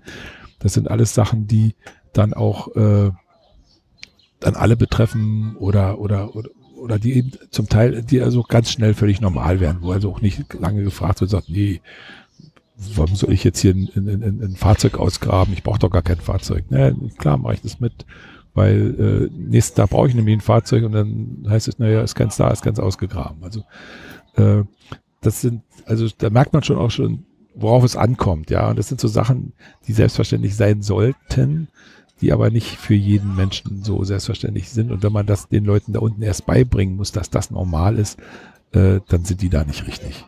Das heißt aber schon auch diese ähm, über den Überblick behalten. Das ist sicherlich Leitungsaufgabe dann. Ne? Also ähm, auch vorausschauen, vor allem Überblick zu behalten. Schon im Idealfall äh, denken alle mit und dann läuft das, also das muss man relativ, also, also die, die, die Leitungstätigkeit äh, beschränkt sich zum einen auf das Berichten hier nach Hause zum Institut, Berichte schreiben, Kontakte halten, ganz viel Medienarbeit läuft halt über den Stationsleiter, kommen Medienanfragen von Zeitungen, Radio, Fernsehen, solche Leute wie du, äh, die irgendwas haben wollen, wissen wollen, machen wollen. Die landen dann erstmal beim Stationsleiter, wenn er Zeit hat, macht das selbst und wenn nicht, dann verteilt er das an die Leute wer Lust, es gibt Leute, die haben Lust drauf, die machen das gerne, andere sagen, ach komm, lass mich in Ruhe mit dem Zeug, die machen es dann halt nicht so gern. Oder sagen, ich bin da nicht so redegewandt oder so. Und das verteilt sich dann immer so. Äh, dann äh, ist dann, wenn es dann auf die Sommermonate zugeht, dann fängen schon irgendwelche Planungen an, an, an, an Arbeiten oder so, langfristige Planung. Da muss man dann als Stationsleiter dann aktiv werden und dann sehr, sehr äh, großer Anteil der Arbeit ist, den, das sieht man gar nicht so, das findet meistens auch nur im Kopf statt, ist die, äh, äh, das Sorgen für die gute Stimmung in der, in der, in der Truppe. Also viele Sachen, das bekommen die anderen gar nicht mit. Da geht man mit Schlafen mit einem Problem, wo man sagt, man die beiden, die haben mir gar nicht gefallen, hier irgendwas ist da nicht in Ordnung und so. Äh, wann muss ich da einschreiten? Ich meine, das sind ja alles erwachsene Leute, die kann man nicht alle wie im Kindergarten mal nehmen und sagen so, und jetzt gebt euch die Hand und vertragt euch wieder. So funktioniert's ja nicht. Sondern man muss denen ja natürlich auch die Freiheit lassen, sich selbst äh, äh, äh, sich selbst wieder einzukriegen und, und, und, irgendwann ist aber dann auch der Punkt, wo man sagt, so jetzt ist, so geht's hier nicht weiter. Man versucht zu vermitteln und man versucht das Problem herauszufinden und, und, und das, äh, also mich zumindest hat das äh, sehr beschäftigt und hat viel Zeit äh, gekostet, die was nach außen gar nicht sichtbar oder spürbar war. Ich habe lange Gespräche mit einzelnen Leuten auch geführt, äh, wo ich merkte, dass die äh, irgendwie in der Luft hängen und die das auch angenommen haben und dann einfach daran, wie lang so ein Gespräch dann auch dauerte, merkte ich, da, da, da ist jetzt ein Bedarf da und, und äh, das kann so ein, so ein, so ein, so ein Leitungsposten ganz schön aufwendig machen. Ja. Ansonsten ist es eine sehr flache Struktur. Ansonsten ist es, hat man großes Glück, wenn man noch in der Gruppe Leute hat, die so, so etwas auch mit übernehmen können, die also selbst auch äh, ein Verantwortungsgefühl für die Gruppe haben, Interesse daran haben, dass die Gruppe äh, zusammenwächst, äh, die, die, die bemüht sind zu integrieren und, und, und, und, und Leute äh, auf die Leute zugehen und so. Wenn man da noch zwei, drei dabei hat, die das aktiv mitmachen, dann ist das schon sehr gut. Dann bleibt es nicht alles an einem selber hängen, weil man ja zum Teil auch selbst Teil des Problems sein kann. Und dann ist es ganz gut, wenn da noch ein anderer dann mit einschreitet, weil man, wenn man selber mit jemandem ein Problem hat, kann man ja nicht als Dritter denn fungieren, sondern da braucht man dann eigentlich noch jemanden, der neutral oder neutraler ist und dann da so ein bisschen vermittelt. Und äh, ja, das kann, das kann viel, äh, viel Zeit und auch viel, äh, äh, naja, es ist ja nicht nur Zeit, also es, es, es, es beschäftigt, es beschäftigt einen doch sehr. Als ich dich vor ungefähr einem Jahr kennengelernt habe, das war ja bei Science on the Road auf dem Tempelhofer Feld, ähm, und ich dich gefragt habe, naja, was macht man so, wenn man überwintert und äh, es ist total dunkel draußen, Stimmung am Boden, was weiß ich, dann war deine erste spontane Antwort, wir machen Party. Ja. Das hat mich sehr beeindruckt. Ähm, jetzt windet es gerade ein bisschen. Ähm, genau, also das heißt, da gibt es durchaus auch Partys. Ja, aber je mehr, desto besser. Ja. Das ist, äh, äh, das ist, ist eine vereinfachte Aussage. Also wichtig ist, kommt der jetzt her, der Wind? Na, von der Dame. Äh, wichtig ist äh, vor allem äh, gemeinsame Aktionen zu haben. Es muss nicht immer Party sein, es kann auch sein, dass man sagt, alle Mann zum Schaufeln raus. Habe ich herausgefunden, dass das fast so gut ist wie eine Party, weil dann auch so, äh, das hat, das hat zwei Effekte zusammen. Schneeschaufeln hat, man macht etwas zusammen und man äh, verausgabt sich körperlich und äh, es gibt Gelegenheit, äh, manchmal ist das ja alles wie im Kindergarten. Es gibt Gelegenheit, äh, Konflikte, die äh, im Kopf stattfinden, durch eine Schneeballschlacht aus der Welt zu bringen. Ja, dann seifen, dann kabbeln die sich einmal, wälzen sich zehn Minuten im Schnee, seifen sich ein und dann ist dann ist wieder gut. Ja, also äh, das darf man gar nicht so laut sagen, denn wenn sie das nämlich von vornherein durchschauen, dann kommen sie nämlich nicht mehr mit zum Schaufeln. Aber äh, ganz viele Sachen lassen sich sehr einfach regeln. Wichtig ist, gemeinsame Sachen unternehmen, die Gruppe zusammenzubringen. Das kann man, wie gesagt, durch gemeinsame Sachen machen, wie Schneeschaffeln. Gemeinsame Ausflüge geht nicht ganz, weil es muss immer jemand an der Station bleiben. Ähm, gemeinsame Mahlzeiten sind, äh, sind ein feststehender Tagesbestandteil, also nichts Besonderes mehr. Also sagt man, oh, lasst uns mal, wir haben lange nicht, lasst uns heute mal eine, was feiern. Ja, was feiern wir denn? Naja, keine Ahnung, weil wir lange nicht gefeiert haben. Aber es gibt ja auch Anlässe, es gibt Geburtstage, es gibt Ostern, es gibt ach weißt du, wir haben Fasching gefeiert, wir haben Waldprogesnacht gefeiert, wir haben den, wir haben den letzten Tag, also was jetzt in vier, fünf Tagen ist, also den letzten Sonnenuntergang gefeiert. Äh, dann ist dieses Mitwinterfest ist ein sehr wichtiger Feiertag. Dann ist den Wiederkehr der Sonne Ende Juli. Das haben wir natürlich gefeiert. Da haben wir eine Beachparty gemacht und alle unsere Strand- und Sommerklamotten angezogen äh, und, und haben äh, uns gefreut, dass die Sonne für zehn Minuten so halb über den Horizont gekommen ist. Und äh, ja, also das kann man dann haben, wir haben also auch so Filmabende zelebriert, wo man nicht einfach sich hinsetzt und irgendeinen Film anmacht, sondern keine Ahnung, wir haben die die, die Feuerzangenbowle äh, haben wir gesehen und eine Feuerzangenbowle gemacht. Ja, da standen natürlich drei Feuerlöscher daneben.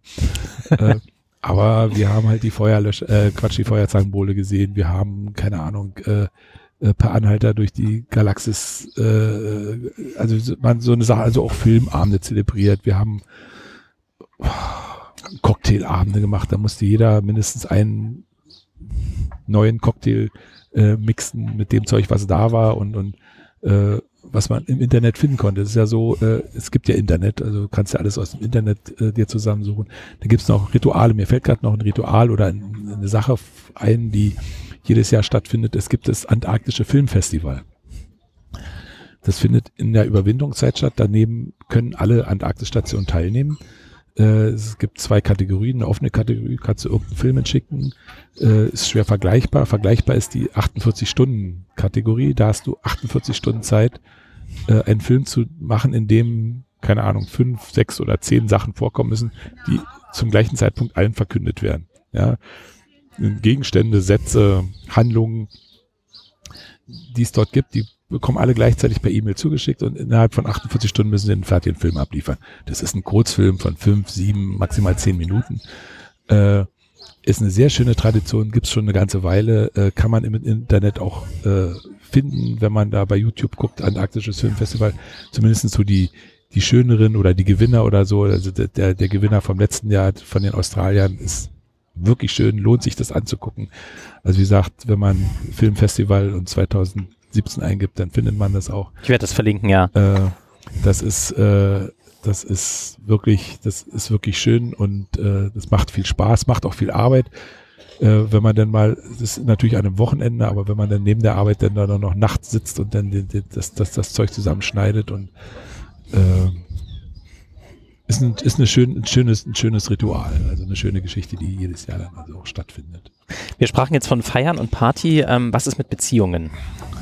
Gibt's auch. Also es gibt alles, was menschlich ist, gibt's da unten halt auch. Es entstehen dort Beziehungen, es kommen da Pärchen wieder, äh, es kommen da, es gibt, ja, von einer Überwinterung kamen drei Pärchen wieder, die inzwischen alle verheiratet, jetzt nicht mehr alle, aber zwei davon sind, glaube ich, auch immer noch verheiratet.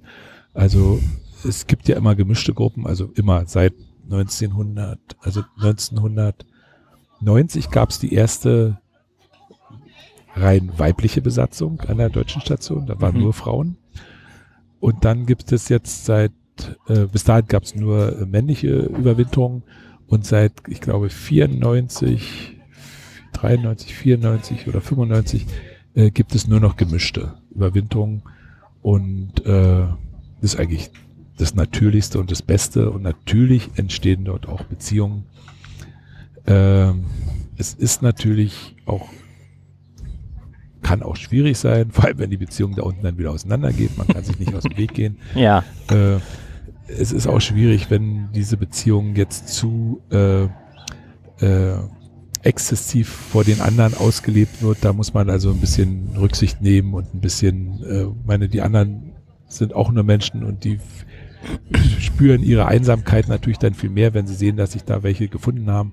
Äh, da kommt es immer darauf an, dass man äh, rücksichtsvoll, aufmerksam, trotzdem die Aufmerksamkeit für die anderen behält, also nicht, nicht jetzt in dieser Beziehung jetzt auch in diesem Pärchen dann isoliert und die anderen sind mir jetzt alle egal, dass man also trotzdem immer noch Bestandteil der Gruppe wird und das äh, in einem vernünftigen, in einer vernünftigen Form dann lebt, äh, und es ist möglich, es ist absolut in Ordnung und äh, hängt immer wie bei allem von den Menschen selber ab, ob es gut wird oder nicht. Ist dann wie in der WG, so ein bisschen. Ja, da muss man ja, sich auch äh, muss arrangieren. Man sich arrangieren. Muss man sich arrangieren und dann, da gehören halt immer alle dazu. Ja, also kann man, man kann nicht mal von dem einen verlangen, du musst, du musst, du musst. Das ist also eine ganz wichtige Sache dort unten, also dort unten besonders, aber eigentlich auch in jeder menschlichen Beziehung ist, dass ich immer sage, also ich kann nicht von einem anderen Veränderung verlangen, sondern wenn, ich muss bei mir anfangen. Ja? Also ich muss bei mir anfangen,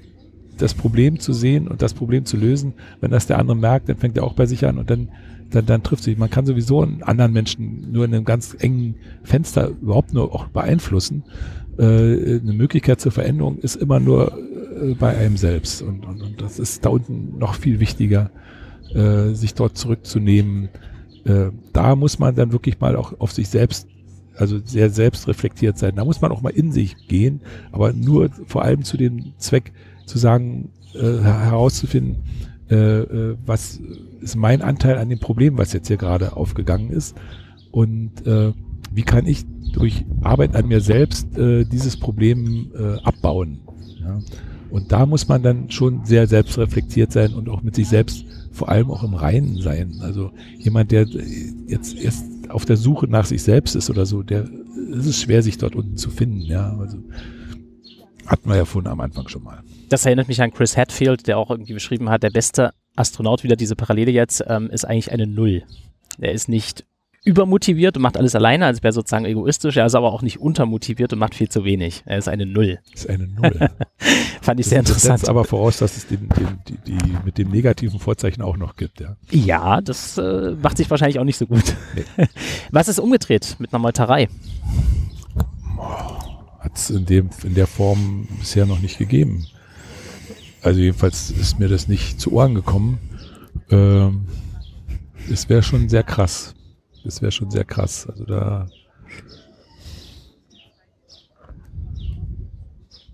Kann ich nicht, kann ich nicht viel zu sagen. Äh, äh, ich wünsche es keinem. Äh, ich kann es mir vorstellen schon, ja, aber ich wünsche es keinem und ich, ich weiß auch nicht, dass es in dem, also in dem Kreis, aus dem ich gehört habe, äh, hat sowas wohl auch noch nie gegeben. Also mhm. es gab sicherlich Stress, äh, aber am Ende waren dann trotzdem die die Verhältnisse blieben, blieben klar und, und, und ja. Welche Möglichkeiten gibt es überhaupt von außen in der Station irgendwas zu tun? Kann man sie sozusagen fernsteuern? Ja, ja man kann dort, nee, nee, fernsteuern ist schwierig. Man kann natürlich anrufen und sagen, du bist entlassen. Schön. Und dann? Jetzt marschierst du erstmal zum Festland. Dann bleibt alles so. Ja. Ja, das, das ja. beschreibt die Situation. Also ja. du hast von außen ja. äh, menschlich wenig Einfluss, du hast äh, technisch äh, auch wenig Einfluss. Du, du, kannst zwar die technische Überwachung läuft auch in Bremerhaven mit auf, aber äh, die, die, die tatsächliche Steuerung musst du schon, da musst du schon da unten machen. Ne? Mhm. Das ist schon, das ist schon notwendig und äh, ja, das wäre schon eine sehr krasse sehr krasse Abweichung vom, vom normalen, die man sich nicht vorstellen möchte. Ja, ja gut. Aber das ist ja auch ein, ein sehr umfangreiches Casting im Voraus, ähm, dass die Gruppe sich finden kann und so weiter. Ne? Und ähm, vor allem dadurch, dass jeder ja klar definierte Aufgaben hat. Das es gibt auch eine psychologische Betreuung. Ja. Also es ist auch jemand, der von außerhalb kommt, der nicht äh, äh, der nicht äh, berichtspflichtig dem Institut gegenüber ist, äh, der also jedem äh, eine Mediation oder auch eine, eine Supervision anbietet und äh, äh, bei dem man sich dann also auch tatsächlich auch auskotzen kann über alles und jeden, ohne dass das irgendeine äh, Konsequenz hat, jetzt die dann dann weitergetragen wird. Und das ist, das ist meistens schon mal sehr wichtig, dass man einfach erstmal so so so ein Seelenklo auch hat. Per Telefon dann sicherlich. Das, ne? ist, das findet dann per genau. Telefon statt. Ja. Ah ja, genau. Wie schnell ist eigentlich die Internetleitung? Ach, die ist in letzter Zeit immer besser geworden. Also zu meiner Zeit waren es noch 380k. Das ist mehr als, als das, hier am Anfang. 56 war ja das ja, erste Modem. Das, 380k ist so ein bisschen anderthalbfaches ISDN. Genau, ja, ungefähr. So. Ja. ja, ist für neun Leute, wenn dann auch noch mm. Daten und Telefon mm. drüber ist das schon ein bisschen, also Streamen ging nicht und äh, Tagesschau runterladen hat drei Stunden gedauert ja. und so. Ähm, inzwischen ist es, ist es ein Megabit äh, garantiert äh, mit äh, bis zu zwei Megabit, weil es sich mit dem Schiff geteilt wird und wenn das Schiff irgendwo ist, wo gar kein Internet ist, dann kriegen wir die Bandbreite vom Schiff mit dazu. Okay. Äh, weil das, wenn es eben in der Arktis zum Beispiel zum Nordpol fährt, da ist irgendwann dann, äh, weil es ja über einen geostationären Satelliten geht, dann haben die nichts und dann bekommen wir deren dazu. Also es garantiert ein Mbit äh, bis zu zwei Mbit und das, äh, das ist schon ganz nett. Das stimmt. Also dafür ist auch eine echte Technologie, dass, dafür, dass da gar nichts ist. Also das ist, ist eine Parabolantenne wahrscheinlich, ne? Da die steht so eine, glaube so ist eine 6 Meter Schüssel, ja. die da steht unter so einer, unter so einer großen Kugel, die so ganz knapp über den Horizont noch einen Satelliten sieht, der überm, der überm Äquator feststeht. Ja, ja. Ah, nun ist ja das Spannende, wenn man jetzt mal bei äh, YouTube eingibt, äh, Antarktis, gibt es eine Menge tolle auch Dokumentationen, sehr viel über Pinguine. Ähm, es gibt aber auch sehr interessante äh, Verschwörungstheorien ähm, oder irgendwelche absurden Theorien zur Antarktis. Ähm, eine, was ich ganz interessant fand, war eben, dass man über die Antarktis nicht rüberfliegen kann, weil die Antarktis Teil unserer Scheibenwelt ist. Also sprich, man würde ins Nichts hinausfliegen und deswegen gibt es keine Linienflüge, was de facto erstmal stimmt. Also allgemein kann man da jetzt nicht durchreisen. Was aber ähm, nicht an der Scheibe liegt. Genau.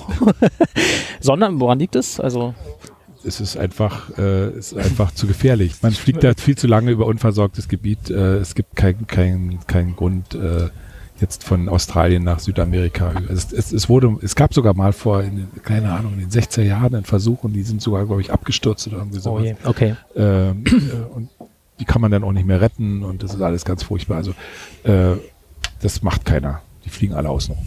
Genau, und es stimmt in dem Sinne auch nicht ganz, weil es gibt gewisse ähm, Luxusanbieter, ähm, ist auch verlinkt in den Show Notes, äh, wo man tatsächlich über die Antarktis fliegen kann, allerdings nicht drüber, sondern eher so als, ran, na, wie eine Kreuzfahrt per Flugzeug so genau, ein bisschen. Ran, gucken, umkehren und so. Genau, genau, genau, richtig. Okay, also das ist eine interessante Theorie, die ich irgendwie auch sehr nachvollziehbar finde. Eine sehr, sehr andere, andere spannende Sache ist, ähm, da hat sich jemand hingesetzt, ich weiß den Usernamen jetzt nicht genau, es ist auf jeden Fall auch verlinkt, ähm, der hat die äh, Fotos der Webcam ausgewertet ähm, und hat dort nach seinem äh, Ermessen eine sehr ver verrückte Anomalie festgestellt. Ähm, ich würde das jetzt mal kurz einspielen und äh, Jülland dazu einfach befragen, äh, wie es denn zu dieser Anomalie kam.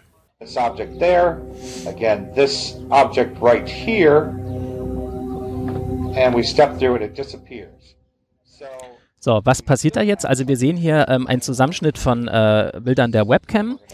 Ähm, no, and there all of a sudden, these guys are down here with, I don't know what they're working on or preparing, uh, but we did. This was immediately right after they looked up in the sky, and then this is at 1900 hours, and the next shot was taken at 1910 and 1920, and they're completely gone. Where did those guys go, guys?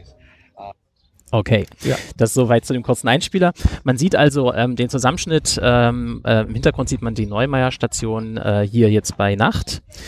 Interpretiere ich jetzt mal so, dass das mhm. Nacht ist und dann plötzlich tauchen dort äh, drei Forscher auf, die in, das sieht so aus wie Brandschutzanzüge äh, und eine Person, die keinen so einen Anzug anhat ähm, und sie verweisen in den Himmel oder sie schauen den Himmel ähm, und sind dann plötzlich im nächsten Bild sozusagen komplett weg. So, und jetzt gibt es halt die Theorie von ihm da, da ist irgendwas Außerirdisches passiert. Ähm, es gibt, wenn man das weiter sieht, sieht man auch noch irgendwelche Lichtreflexe und sowas alles. Jetzt natürlich die Frage an Jolund, der ja nun da war und äh, das sicher anders einordnen kann. Was glaubst du, ist da passiert? Ja, es ist keine Frage von Glauben, sondern es ist eine Frage von Wissen. Denn ich bin selbst auf diesen Bildern mit drauf, die der Person, die da in diesen Silberanzügen stehen. Ich bin allerdings die Person, die nicht so einen Silberanzug anhat. Ähm, um es ganz kurz zu machen, diese Bilder haben wir äh, real erzeugt, aber die haben wir gemacht, um diese Verschwörungstheoretiker ein bisschen an der Nase herumzuführen. Also es gab überhaupt keinen Grund, da zu stehen und es, wir haben mit Absicht in den Himmel gewiesen. Also es gab schon vorher äh, äh ganz verschiedene merkwürdige Interpretationen der Geschehnisse an Neumeier. Und da haben wir gesagt, naja, den müssen wir einfach nochmal ein bisschen äh, handfesten Stoff liefern. Da haben wir gesagt, lass uns mal hier unsere Raumanzüge anziehen und uns da vor die Kamera stellen und komische Bewegungen machen und äh, mal gucken, was da passiert. Und die haben sich drauf gestürzt, äh, als hätten sie lange nichts, nichts Neues gehabt. Also das hat, also unser Plan ist aufgegangen. Sie sind drauf reingefallen. Sie haben äh, dort ganz merkwürdige Interpretationen gemacht. Äh, der derjenige, der dritte, der vierte dort, der eben keinen Anzug anhat, äh, das bin ich. Ich wollte eigentlich da gar nicht zu sehen sein. Und ein bisschen später im Text sagt er dann, ja, der ist arme Schwein, dass da nichts, äh, kein Schutzanzug anhat, der ist wahrscheinlich jetzt total verstrahlt und der wird wahrscheinlich nicht mehr lange leben. Ich lebe immer noch, ich bin noch nicht verstrahlt. Und äh, ja, also diese Versch Verschwörungsgeschichten da, das ist, äh, naja, es ist einfach nur nur von, aus unserer Sicht ist das einfach nur, nur, nur lustig, weil äh, die haben wirklich überhaupt keine Ahnung, tun aber so, als wüssten sie genau Bescheid äh, und erzählen da einen, einen Quatsch, der so, äh, der einfach so, so ein Quatsch ist, dass es wirklich aus unserer Sicht nur lustig ist. Und äh, äh, da werden also äh, wenn die, wenn die Abgaswolke des, des, des äh, des, des Stromgenerators durch den nachts durch den Scheinwerfer geht, dann ist der, dann leuchtet der Qualm, dieser Rauch äh, ganz hell und weiß und dann, dann denken die, dann behaupten die, die Station brennt und dann, äh, dann, das haben wir sogar auf unserer Webseite geklärt, dass, dass diese Webkamera äh, sehr lichtempfindlich ist und dass, äh, dass der Mond dort äh, äh, sehr, sehr hell aussieht. Das, das ist, kann man alles nachlesen. Da behaupten die, nein, in der Polarnacht äh, scheint die Sonne und das ist, das ist der Beweis dafür, dass die, dass die Erdachse gekippt ist, weil jetzt plötzlich nachts dort die Sonne scheint und dann gibt es dort äh, durch die Optik, äh, die, die Linsen der Kamera wirkt es manchmal eckig, dann sind das Raumschiffe oder dann geht ein Stern auf, der sehr hell ist, dann ist es der der, der, der dunkle Planet Nibiru, der dort, äh, äh, den es angeblich geben soll, den aber keiner kennt und noch nie jemand gesehen hat, der aber hier auf unserer Webkamera zu sehen ist. Also da werden die, die fantastischsten Sachen mit einer, äh, mit einer Überzeugung äh, äh, äh, preisgegeben oder äh, zum Besten gegeben, äh, wo man sagt, naja, die Leute haben einfach nichts anderes zu tun, den, den, den muss man doch noch mal ein bisschen Futter hinterher schicken. Und so ist es, sind diese Aufnahmen mit diesen Silberanzügen entstanden. Äh, aber aus unserer Sicht ist das, wie gesagt, ein großer Humbug und äh, äh, ja, also man, man, man kann es ignorieren oder man hat seinen Spaß daran. Es ist aber, es ist, es ist wirklich so ein Quatsch. Es entbehrt wirklich in jeder Hinsicht irgendwelcher vernünftiger aus. Also wenn man sich wirklich die Zeit nimmt, die Sachen anzugucken, äh, die gehen da auf, auf, auf, auf Dinge ein. Natürlich hat irgendjemand in, also die Überwinterer haben ja diese, diese, jedes Jahr ihr eigenes Logo. Und da gibt es in einem Logo äh, äh, äh die sogenannten Scott-Zelte, die also seit Scott-Zeiten seit Scott-Zeiten aufgebaut werden. Die haben in der Mittelstange so eine Spitze und dann vier Seiten. Äh, und die sind auf so einem Logo drauf. Und die interpretieren die als Pyramiden. Mhm. Und deshalb gibt's also in der Antarktis auch Pyramiden, weil irgendjemand auf sein Logo Zelte gemalt hat, die wie Pyramiden aussehen. Da kann man mal sehen, was die für ein, äh, was die für eine Fantasie haben, ja. Mhm. Äh, und und und diese diese Gemar dieses ausgedachte Logo mit diesen Zelten ist der Beweis dafür, dass es in der Antarktis Pyramiden gibt. Ja, was soll ich dazu noch sagen? ähm, Nochmal, um das jetzt auch nochmal da zu klären, ähm, die, die Station hat natürlich Außenscheinwerfer ähm, ja. die wahrscheinlich auch ziemlich mächtig sind, vermute ich mal, damit man eben auch bei Dunkelheit draußen ja, arbeiten kann. 500 oder Watt Baustrahler, die sind hell. Man muss ja, ja mal denken, ringsherum ist alles weiß. Und wenn ich das mit dem Scheinwerfer anleuchte, auch wenn der Mond, wenn der Mond Vollmond ist und der scheint dort auf den Schnee, äh, dann gibt's auf dem Schnee halt auch Schatten und dann kann man vermuten, das könnte sogar die Sonne sein, weil es wie hell aussieht, ja. Aber so, der Mond ist einfach nachts da so hell, äh, das ist aber trotzdem, es bleibt der Mond. Es bleibt der Mond und nicht äh, ein Raumschiff oder irgendwas. Okay. Ja, auch der Schatten, auch der, äh, wenn die Sonne äh, herumläuft, dann dieser, dieser, diese Webkamera ist äh, an, an dieser, an, an unserer Satellitenschüssel angebaut. Das ist eine Kugel, die hat sechs Meter Durchmesser und da sind unten so Beine dran. Mhm. Und wenn jetzt die Sonne herumgeht um dieses, um uns und, und einen Schatten wirft, dann geht auch mal der Schatten von dieser Kugel unter dem, unter den, unter der Kamera, durchs Kamerabild und es sieht es, wenn man Fantasie hat und es sehen möchte, sieht dieses, sieht dieser Schatten aus wie der Schatten von einem Raumschiff. Mm, mm. Aber das, äh, dort kann kein Raumschiff stehen, weil dort schon immer unsere Satellitenschüssel steht. Und das ist definitiv äh, äh, der Schatten von, von der Satellitenschüssel und äh, da kann der das behaupten, so oft er will. Ich weiß, dass es äh, nur die Kugel ist von unserer Satellitenschüssel und weiter nichts fertig. Eigentlich schade. ja, deshalb, deshalb, äh, deshalb kann man ja, äh, deshalb kann man ja äh, äh, den ruhig noch ein bisschen Stoff geben. Okay. Ja, dann äh, kommen wir jetzt wieder zurück nach Deutschland. Ähm, was ist denn so das Erste sozusagen, was dich berührt, beeindruckt hat ähm, nach so einer langen Zeit? Ja, also das, das Zurückkehren äh, findet ja über die Zwischenstation Kapstadt statt. Also man ist da ein paar Tage noch in Südafrika. Ja, ich weiß noch, das erste, was ich gemacht habe, ich bin da barfuß über, über, über so eine Wiese gelatscht, die in der, in, der, in der Mitte von so einem blöden Kreisverkehr war. Ja, also das war die erste Wiese, die ich gesehen habe. Und ich bin da zwischen den Autos durch und habe mir die Latschen abge ausgezogen und musste erstmal das Gefühl von, von, von Gras unterm, unter den Füßen dann, was mir sehr was ich unbedingt machen wollte, war dann auch baden gehen. Wir können da nur duschen. Äh, ich wollte endlich mal richtig in Richtung Wasser baden gehen. Ne? Der Atlantik hat da dann zwar nur 12 Grad oder so. Das, ist er heiß das im Verhältnis. ist ja fast kochend, genau. Da, das war dann aber egal. Da bin ich dann also baden gegangen.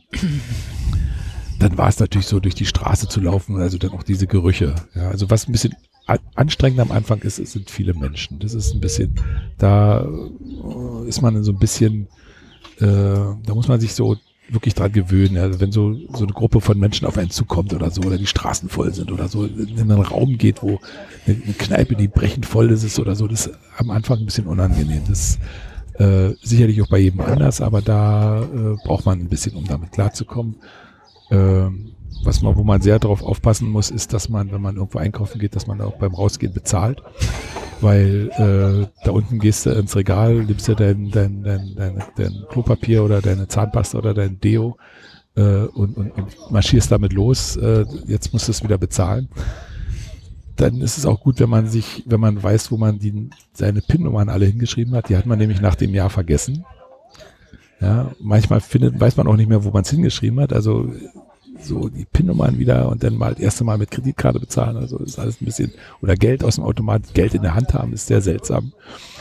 Kann man wirklich sich dran gewöhnen, das nicht zu müssen, zu brauchen. Und, und, und, und äh, das erste, was ich gemacht habe, als ich hier nach Hause kam, nach, nach Köpenick kam, war, ich habe mir am nächsten Morgen Fahrrad genommen, bin in den Wald gefahren, habe mal einen Baum umarmt mm. und ich habe mm. auf einem Holzstapel gesessen von frisch geschnittenen Baumstämmen, auf den Holz, auf die, mich auf diesen Holzstapel gesetzt und habe an, die, an den Schnittflächen gerochen und wie ich es auch da unten gemacht habe, so frisch geschnittenes Holz, das rieche ich sehr gerne, habe auch mal eine Handvoll so schwarzen Waldboden in die Hand genommen, habe am Waldboden gerochen, also so Gerüche äh, wieder zu haben und so, das war, das war für mich, äh, das war für mich äh, sehr schön und dann natürlich so Familie, Freunde wieder zu treffen. Das, das war schon, das war schon das, was man dann als erstes dann macht. Also zum Teil wurde man ja dann schon abgeholt in Kapstadt und, und, und dann, aber hier dann auch dann mit der Familie dann wieder zu zusammenzukommen, das war dann, das war schon schön, auch gewöhnungsbedürftig. Meine Stimme hört auf. Ja, ja, ist auch sehr lang. ähm, ich würde eigentlich gerne noch wissen wollen, was das, dieser Aufenthalt jetzt auf der Neumehrstation 3, äh, was das für dein alltägliches Leben halt bedeutet. Also, ist ja nur schon ein Weilchen wieder her, aber also, dass du auch so lange da warst, meine ich jetzt mehr vier Monate, ist immer noch sehr lang, die du jetzt da gewesen bist in der letzten Saison, aber. Ja, das ist schon, es ist eine Erfahrung, die auch ein sehr starker Einschnitt in dein, in dein Leben ist, äh, weil du naja, du erfährst über dich eine Menge, du erfährst über andere Menschen eine Menge, du erlebst dort eine grandiose Natur. Äh, was es für mich vor allem bedeutet hat, war, dass ich auf jeden Fall da wieder hin wollte. Mhm. Das war ich, der ursprüngliche Plan war eigentlich überwintern, Haken dahinter und erledigt. Dieser Plan ist nicht aufgegangen und äh, jetzt versuche ich so oft wie möglich da wieder hinzukommen. Und äh, für mein momentanes Leben bedeutet das, ich bin äh, ja jetzt fest am Alfred Wegener Institut befest, beschäftigt und äh, meine Arbeit besteht im Grunde genommen darin, äh, vorzubereiten, dort unten wieder äh, zu arbeiten für kürzere Zeiträume. Also ich betreue die Technik äh, jetzt in dem geophysikalischen Observatorium, bereite also die die Versorgung der äh, Kollegen dort unten vor, was die, die, die Technik äh, betrifft, bereite Sommerprojekte vor. Im Sommer, in den Sommermonaten werden zusätzliche Projekte dort gemacht, zusätzliche Messstationen aufgebaut, äh, äh, andere Messverfahren ausprobiert. Äh, äh, das, das wird vorbereitet und dann findet halt jedes Jahr dann äh, eine Sommersaison statt, in der dann das ganze Zeug dann darunter geschafft wird, aufgebaut wird, äh, benutzt wird. Bin im, im jetzt ab August dann auch damit befasst, auch die, die neuen Überwinterer dann mit einzuarbeiten. Und äh, das ist schon jetzt wieder sehr in den, also die Antarktis ist äh, sehr im Fokus meiner, meiner alltäglichen Arbeit. Also es betrifft mich alltäglich. Also ich telefoniere ein, zweimal die Woche mit den Kollegen da unten. Wir schreiben E-Mails hin und her. Wir reden natürlich nicht nur über Arbeit. Meine, da ich weiß, wie es ist, äh, frage ich die natürlich auch, wie es ihnen geht und, und, und höre schon an der Antwort, äh, ob es stimmt oder nicht stimmt, sagen, naja, du komm jetzt. ja. Butter bei die Fische hier, was ist denn los? Warum Mm. hörst du dich so an und so? Was ist denn Mm. los? Äh, Gibt es irgendwie Stress oder so? Und, äh, dass man also, also, weil sie, weil die wissen natürlich auch, dass man, dass man die Situation ja halt dann auch kennt und, und, und dann bietet man sich natürlich immer wieder also auch als, als Gesprächspartner an und, und versucht, äh, versucht halt zu helfen, wenn es wenn's, wenn's möglich ist oder wenn es wenn's, wenn's nötig ist. Ja. Mhm. Also so gesehen äh, ist die hat hat hat diese initiale Überwinterung bei mir dazu geführt, dass das jetzt zu meinem zu meinem Lebensinhalt also geworden ist, dass ich das also jetzt äh, von der Arbeit her äh, meine Arbeit darauf halt ausgerichtet ist. Hat es dich auch ähm, in Bezug auf Umweltschutzaspekte und so weiter irgendwie ähm, nachhaltig berührt? Ja, na, also ich sag mal, es ist, was das angeht, hat es ja wenig Überraschungen gebracht. Also das ist schon, äh, meine, ich lebe auch hier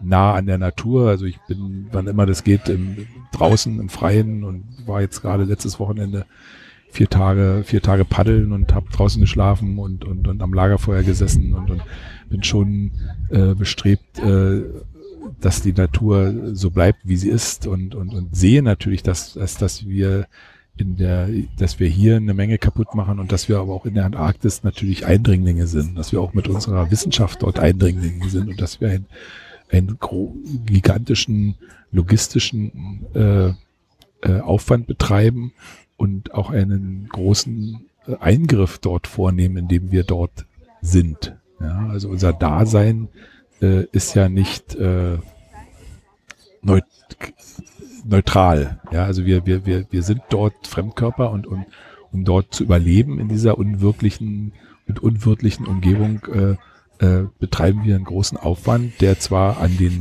Vorgaben des Antarktisvertrages sich hält. Alles, was wir dorthin bringen, bringen wir auch wieder raus. Das machen wir alles, da halten wir uns auch dran.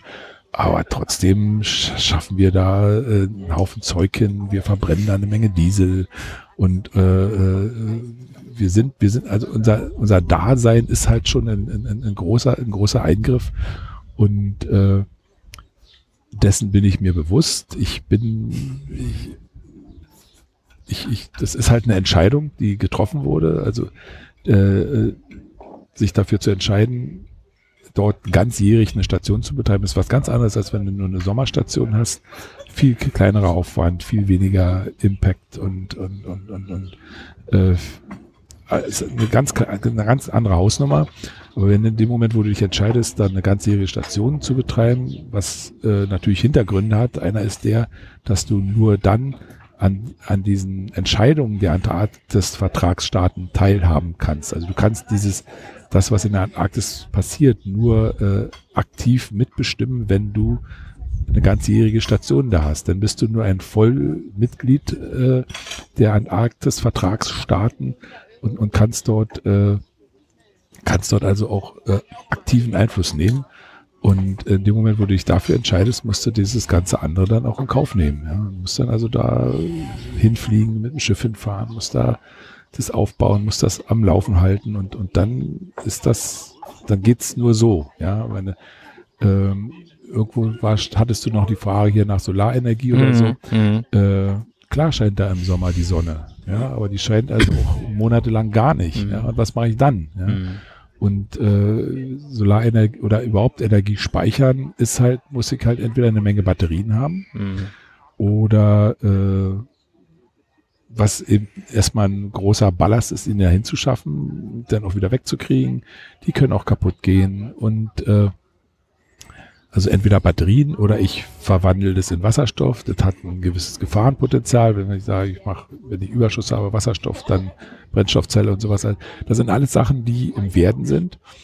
Äh, Im Moment ist man noch auch tradiz ist man sehr traditionell, weil man weiß, das funktioniert, das hat Bestand, das hat äh, es gibt eine gewisse Sicherheit und Verlässlichkeit. Im Moment wird da halt äh, vor allem Diesel verbrannt. Wir haben ein Windkraftwerk, äh, äh, was 30 kW macht. Äh, das hat aber auch seine Probleme. Ja, es gibt regelmäßig Wind dort, aber die Kälte und der Schnee, diese Schneedrift, dieser feine Schneestaub, der überall reingeht, äh, das macht Probleme und äh, es, es baut dir auch keiner einfach mal ein, ein Windrad von einer gewissen Größenordnung für die Antarktis, weil jemand, der sowas baut, der will 100 Stück verkaufen und nicht zwei oder drei.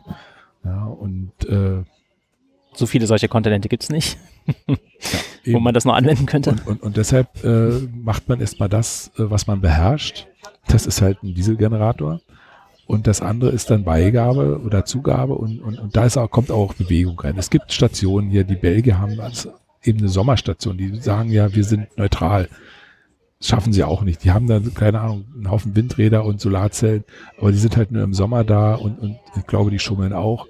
Äh, also äh, das, man, man muss halt auch sehen, dass es, es muss, am Ende muss es vor allem auch funktionieren. Und am Ende kann ich nicht sagen, oh, geht nicht, jetzt mache ich Plan B. Äh, wenn ich den nicht da habe, dann äh, sitze ich dann halt im Kalten da. Und deshalb, deshalb sehr viel konventionelle Technik, äh, Technik, die äh, beherrschbar ist und äh, äh, solide ist und die nicht unbedingt jetzt die, die feinste und sauberste ist. Ja, das ist äh Danke, dass du das nochmal so ansprichst. Dann kann ich nämlich die Zahl nochmal reinwerfen. Also die die Neumeier-Station verbraucht im Jahr ungefähr 315.000 Liter Diesel nach eigener Auskunft auf der Webseite. Und ich habe mal so einen Vergleich, der sicherlich sehr leinhaft ist, angestellt. Ähm, damit könnte das Kreuzfahrtschiff AIDA, was man vielleicht so mal gesehen hat, über sechs Jahre ununterbrochen fahren.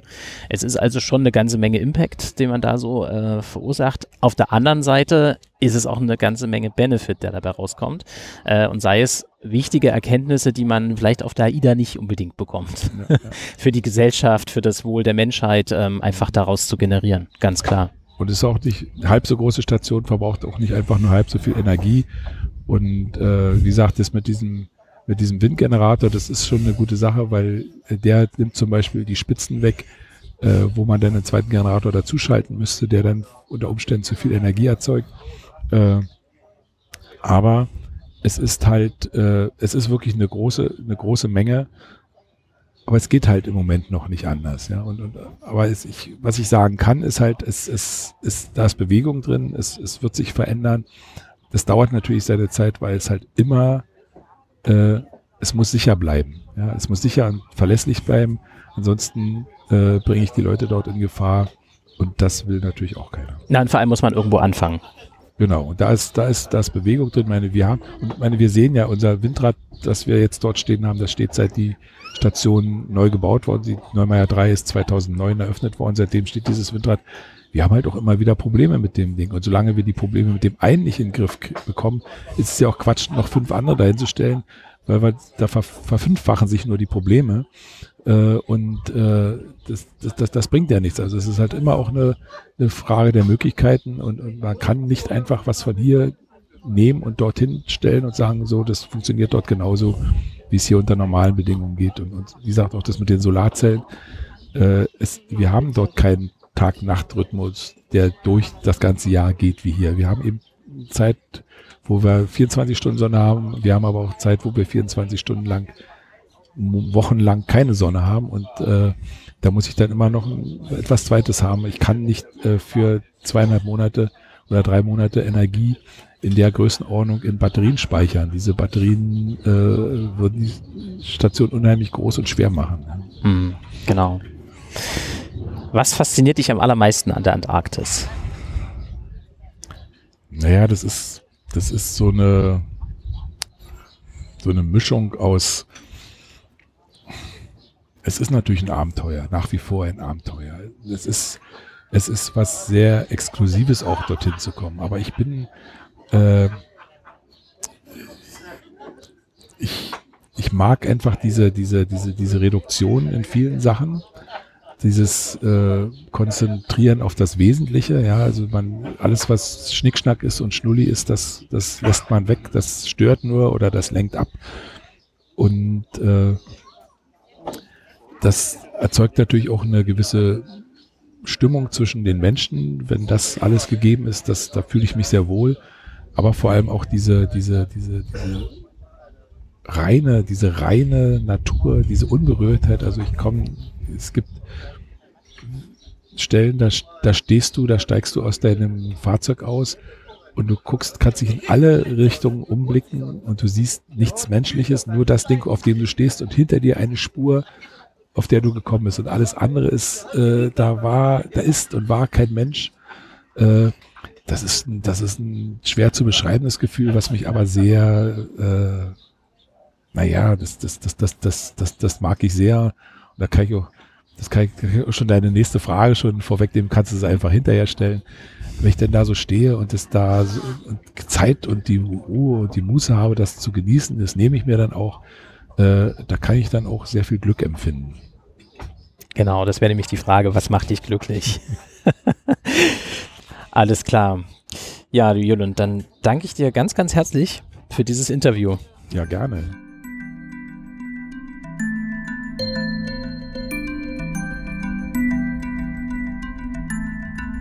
Das war die aktuelle Folge vom Interview-Podcast Hashtag Mensch. Wenn dir diese Folge gefallen hat, dann gib doch eine kurze Rückmeldung. Du findest Hashtag Mensch auf Facebook, Twitter, Spotify und iTunes. Vielen Dank und bis bald. Wir hören uns.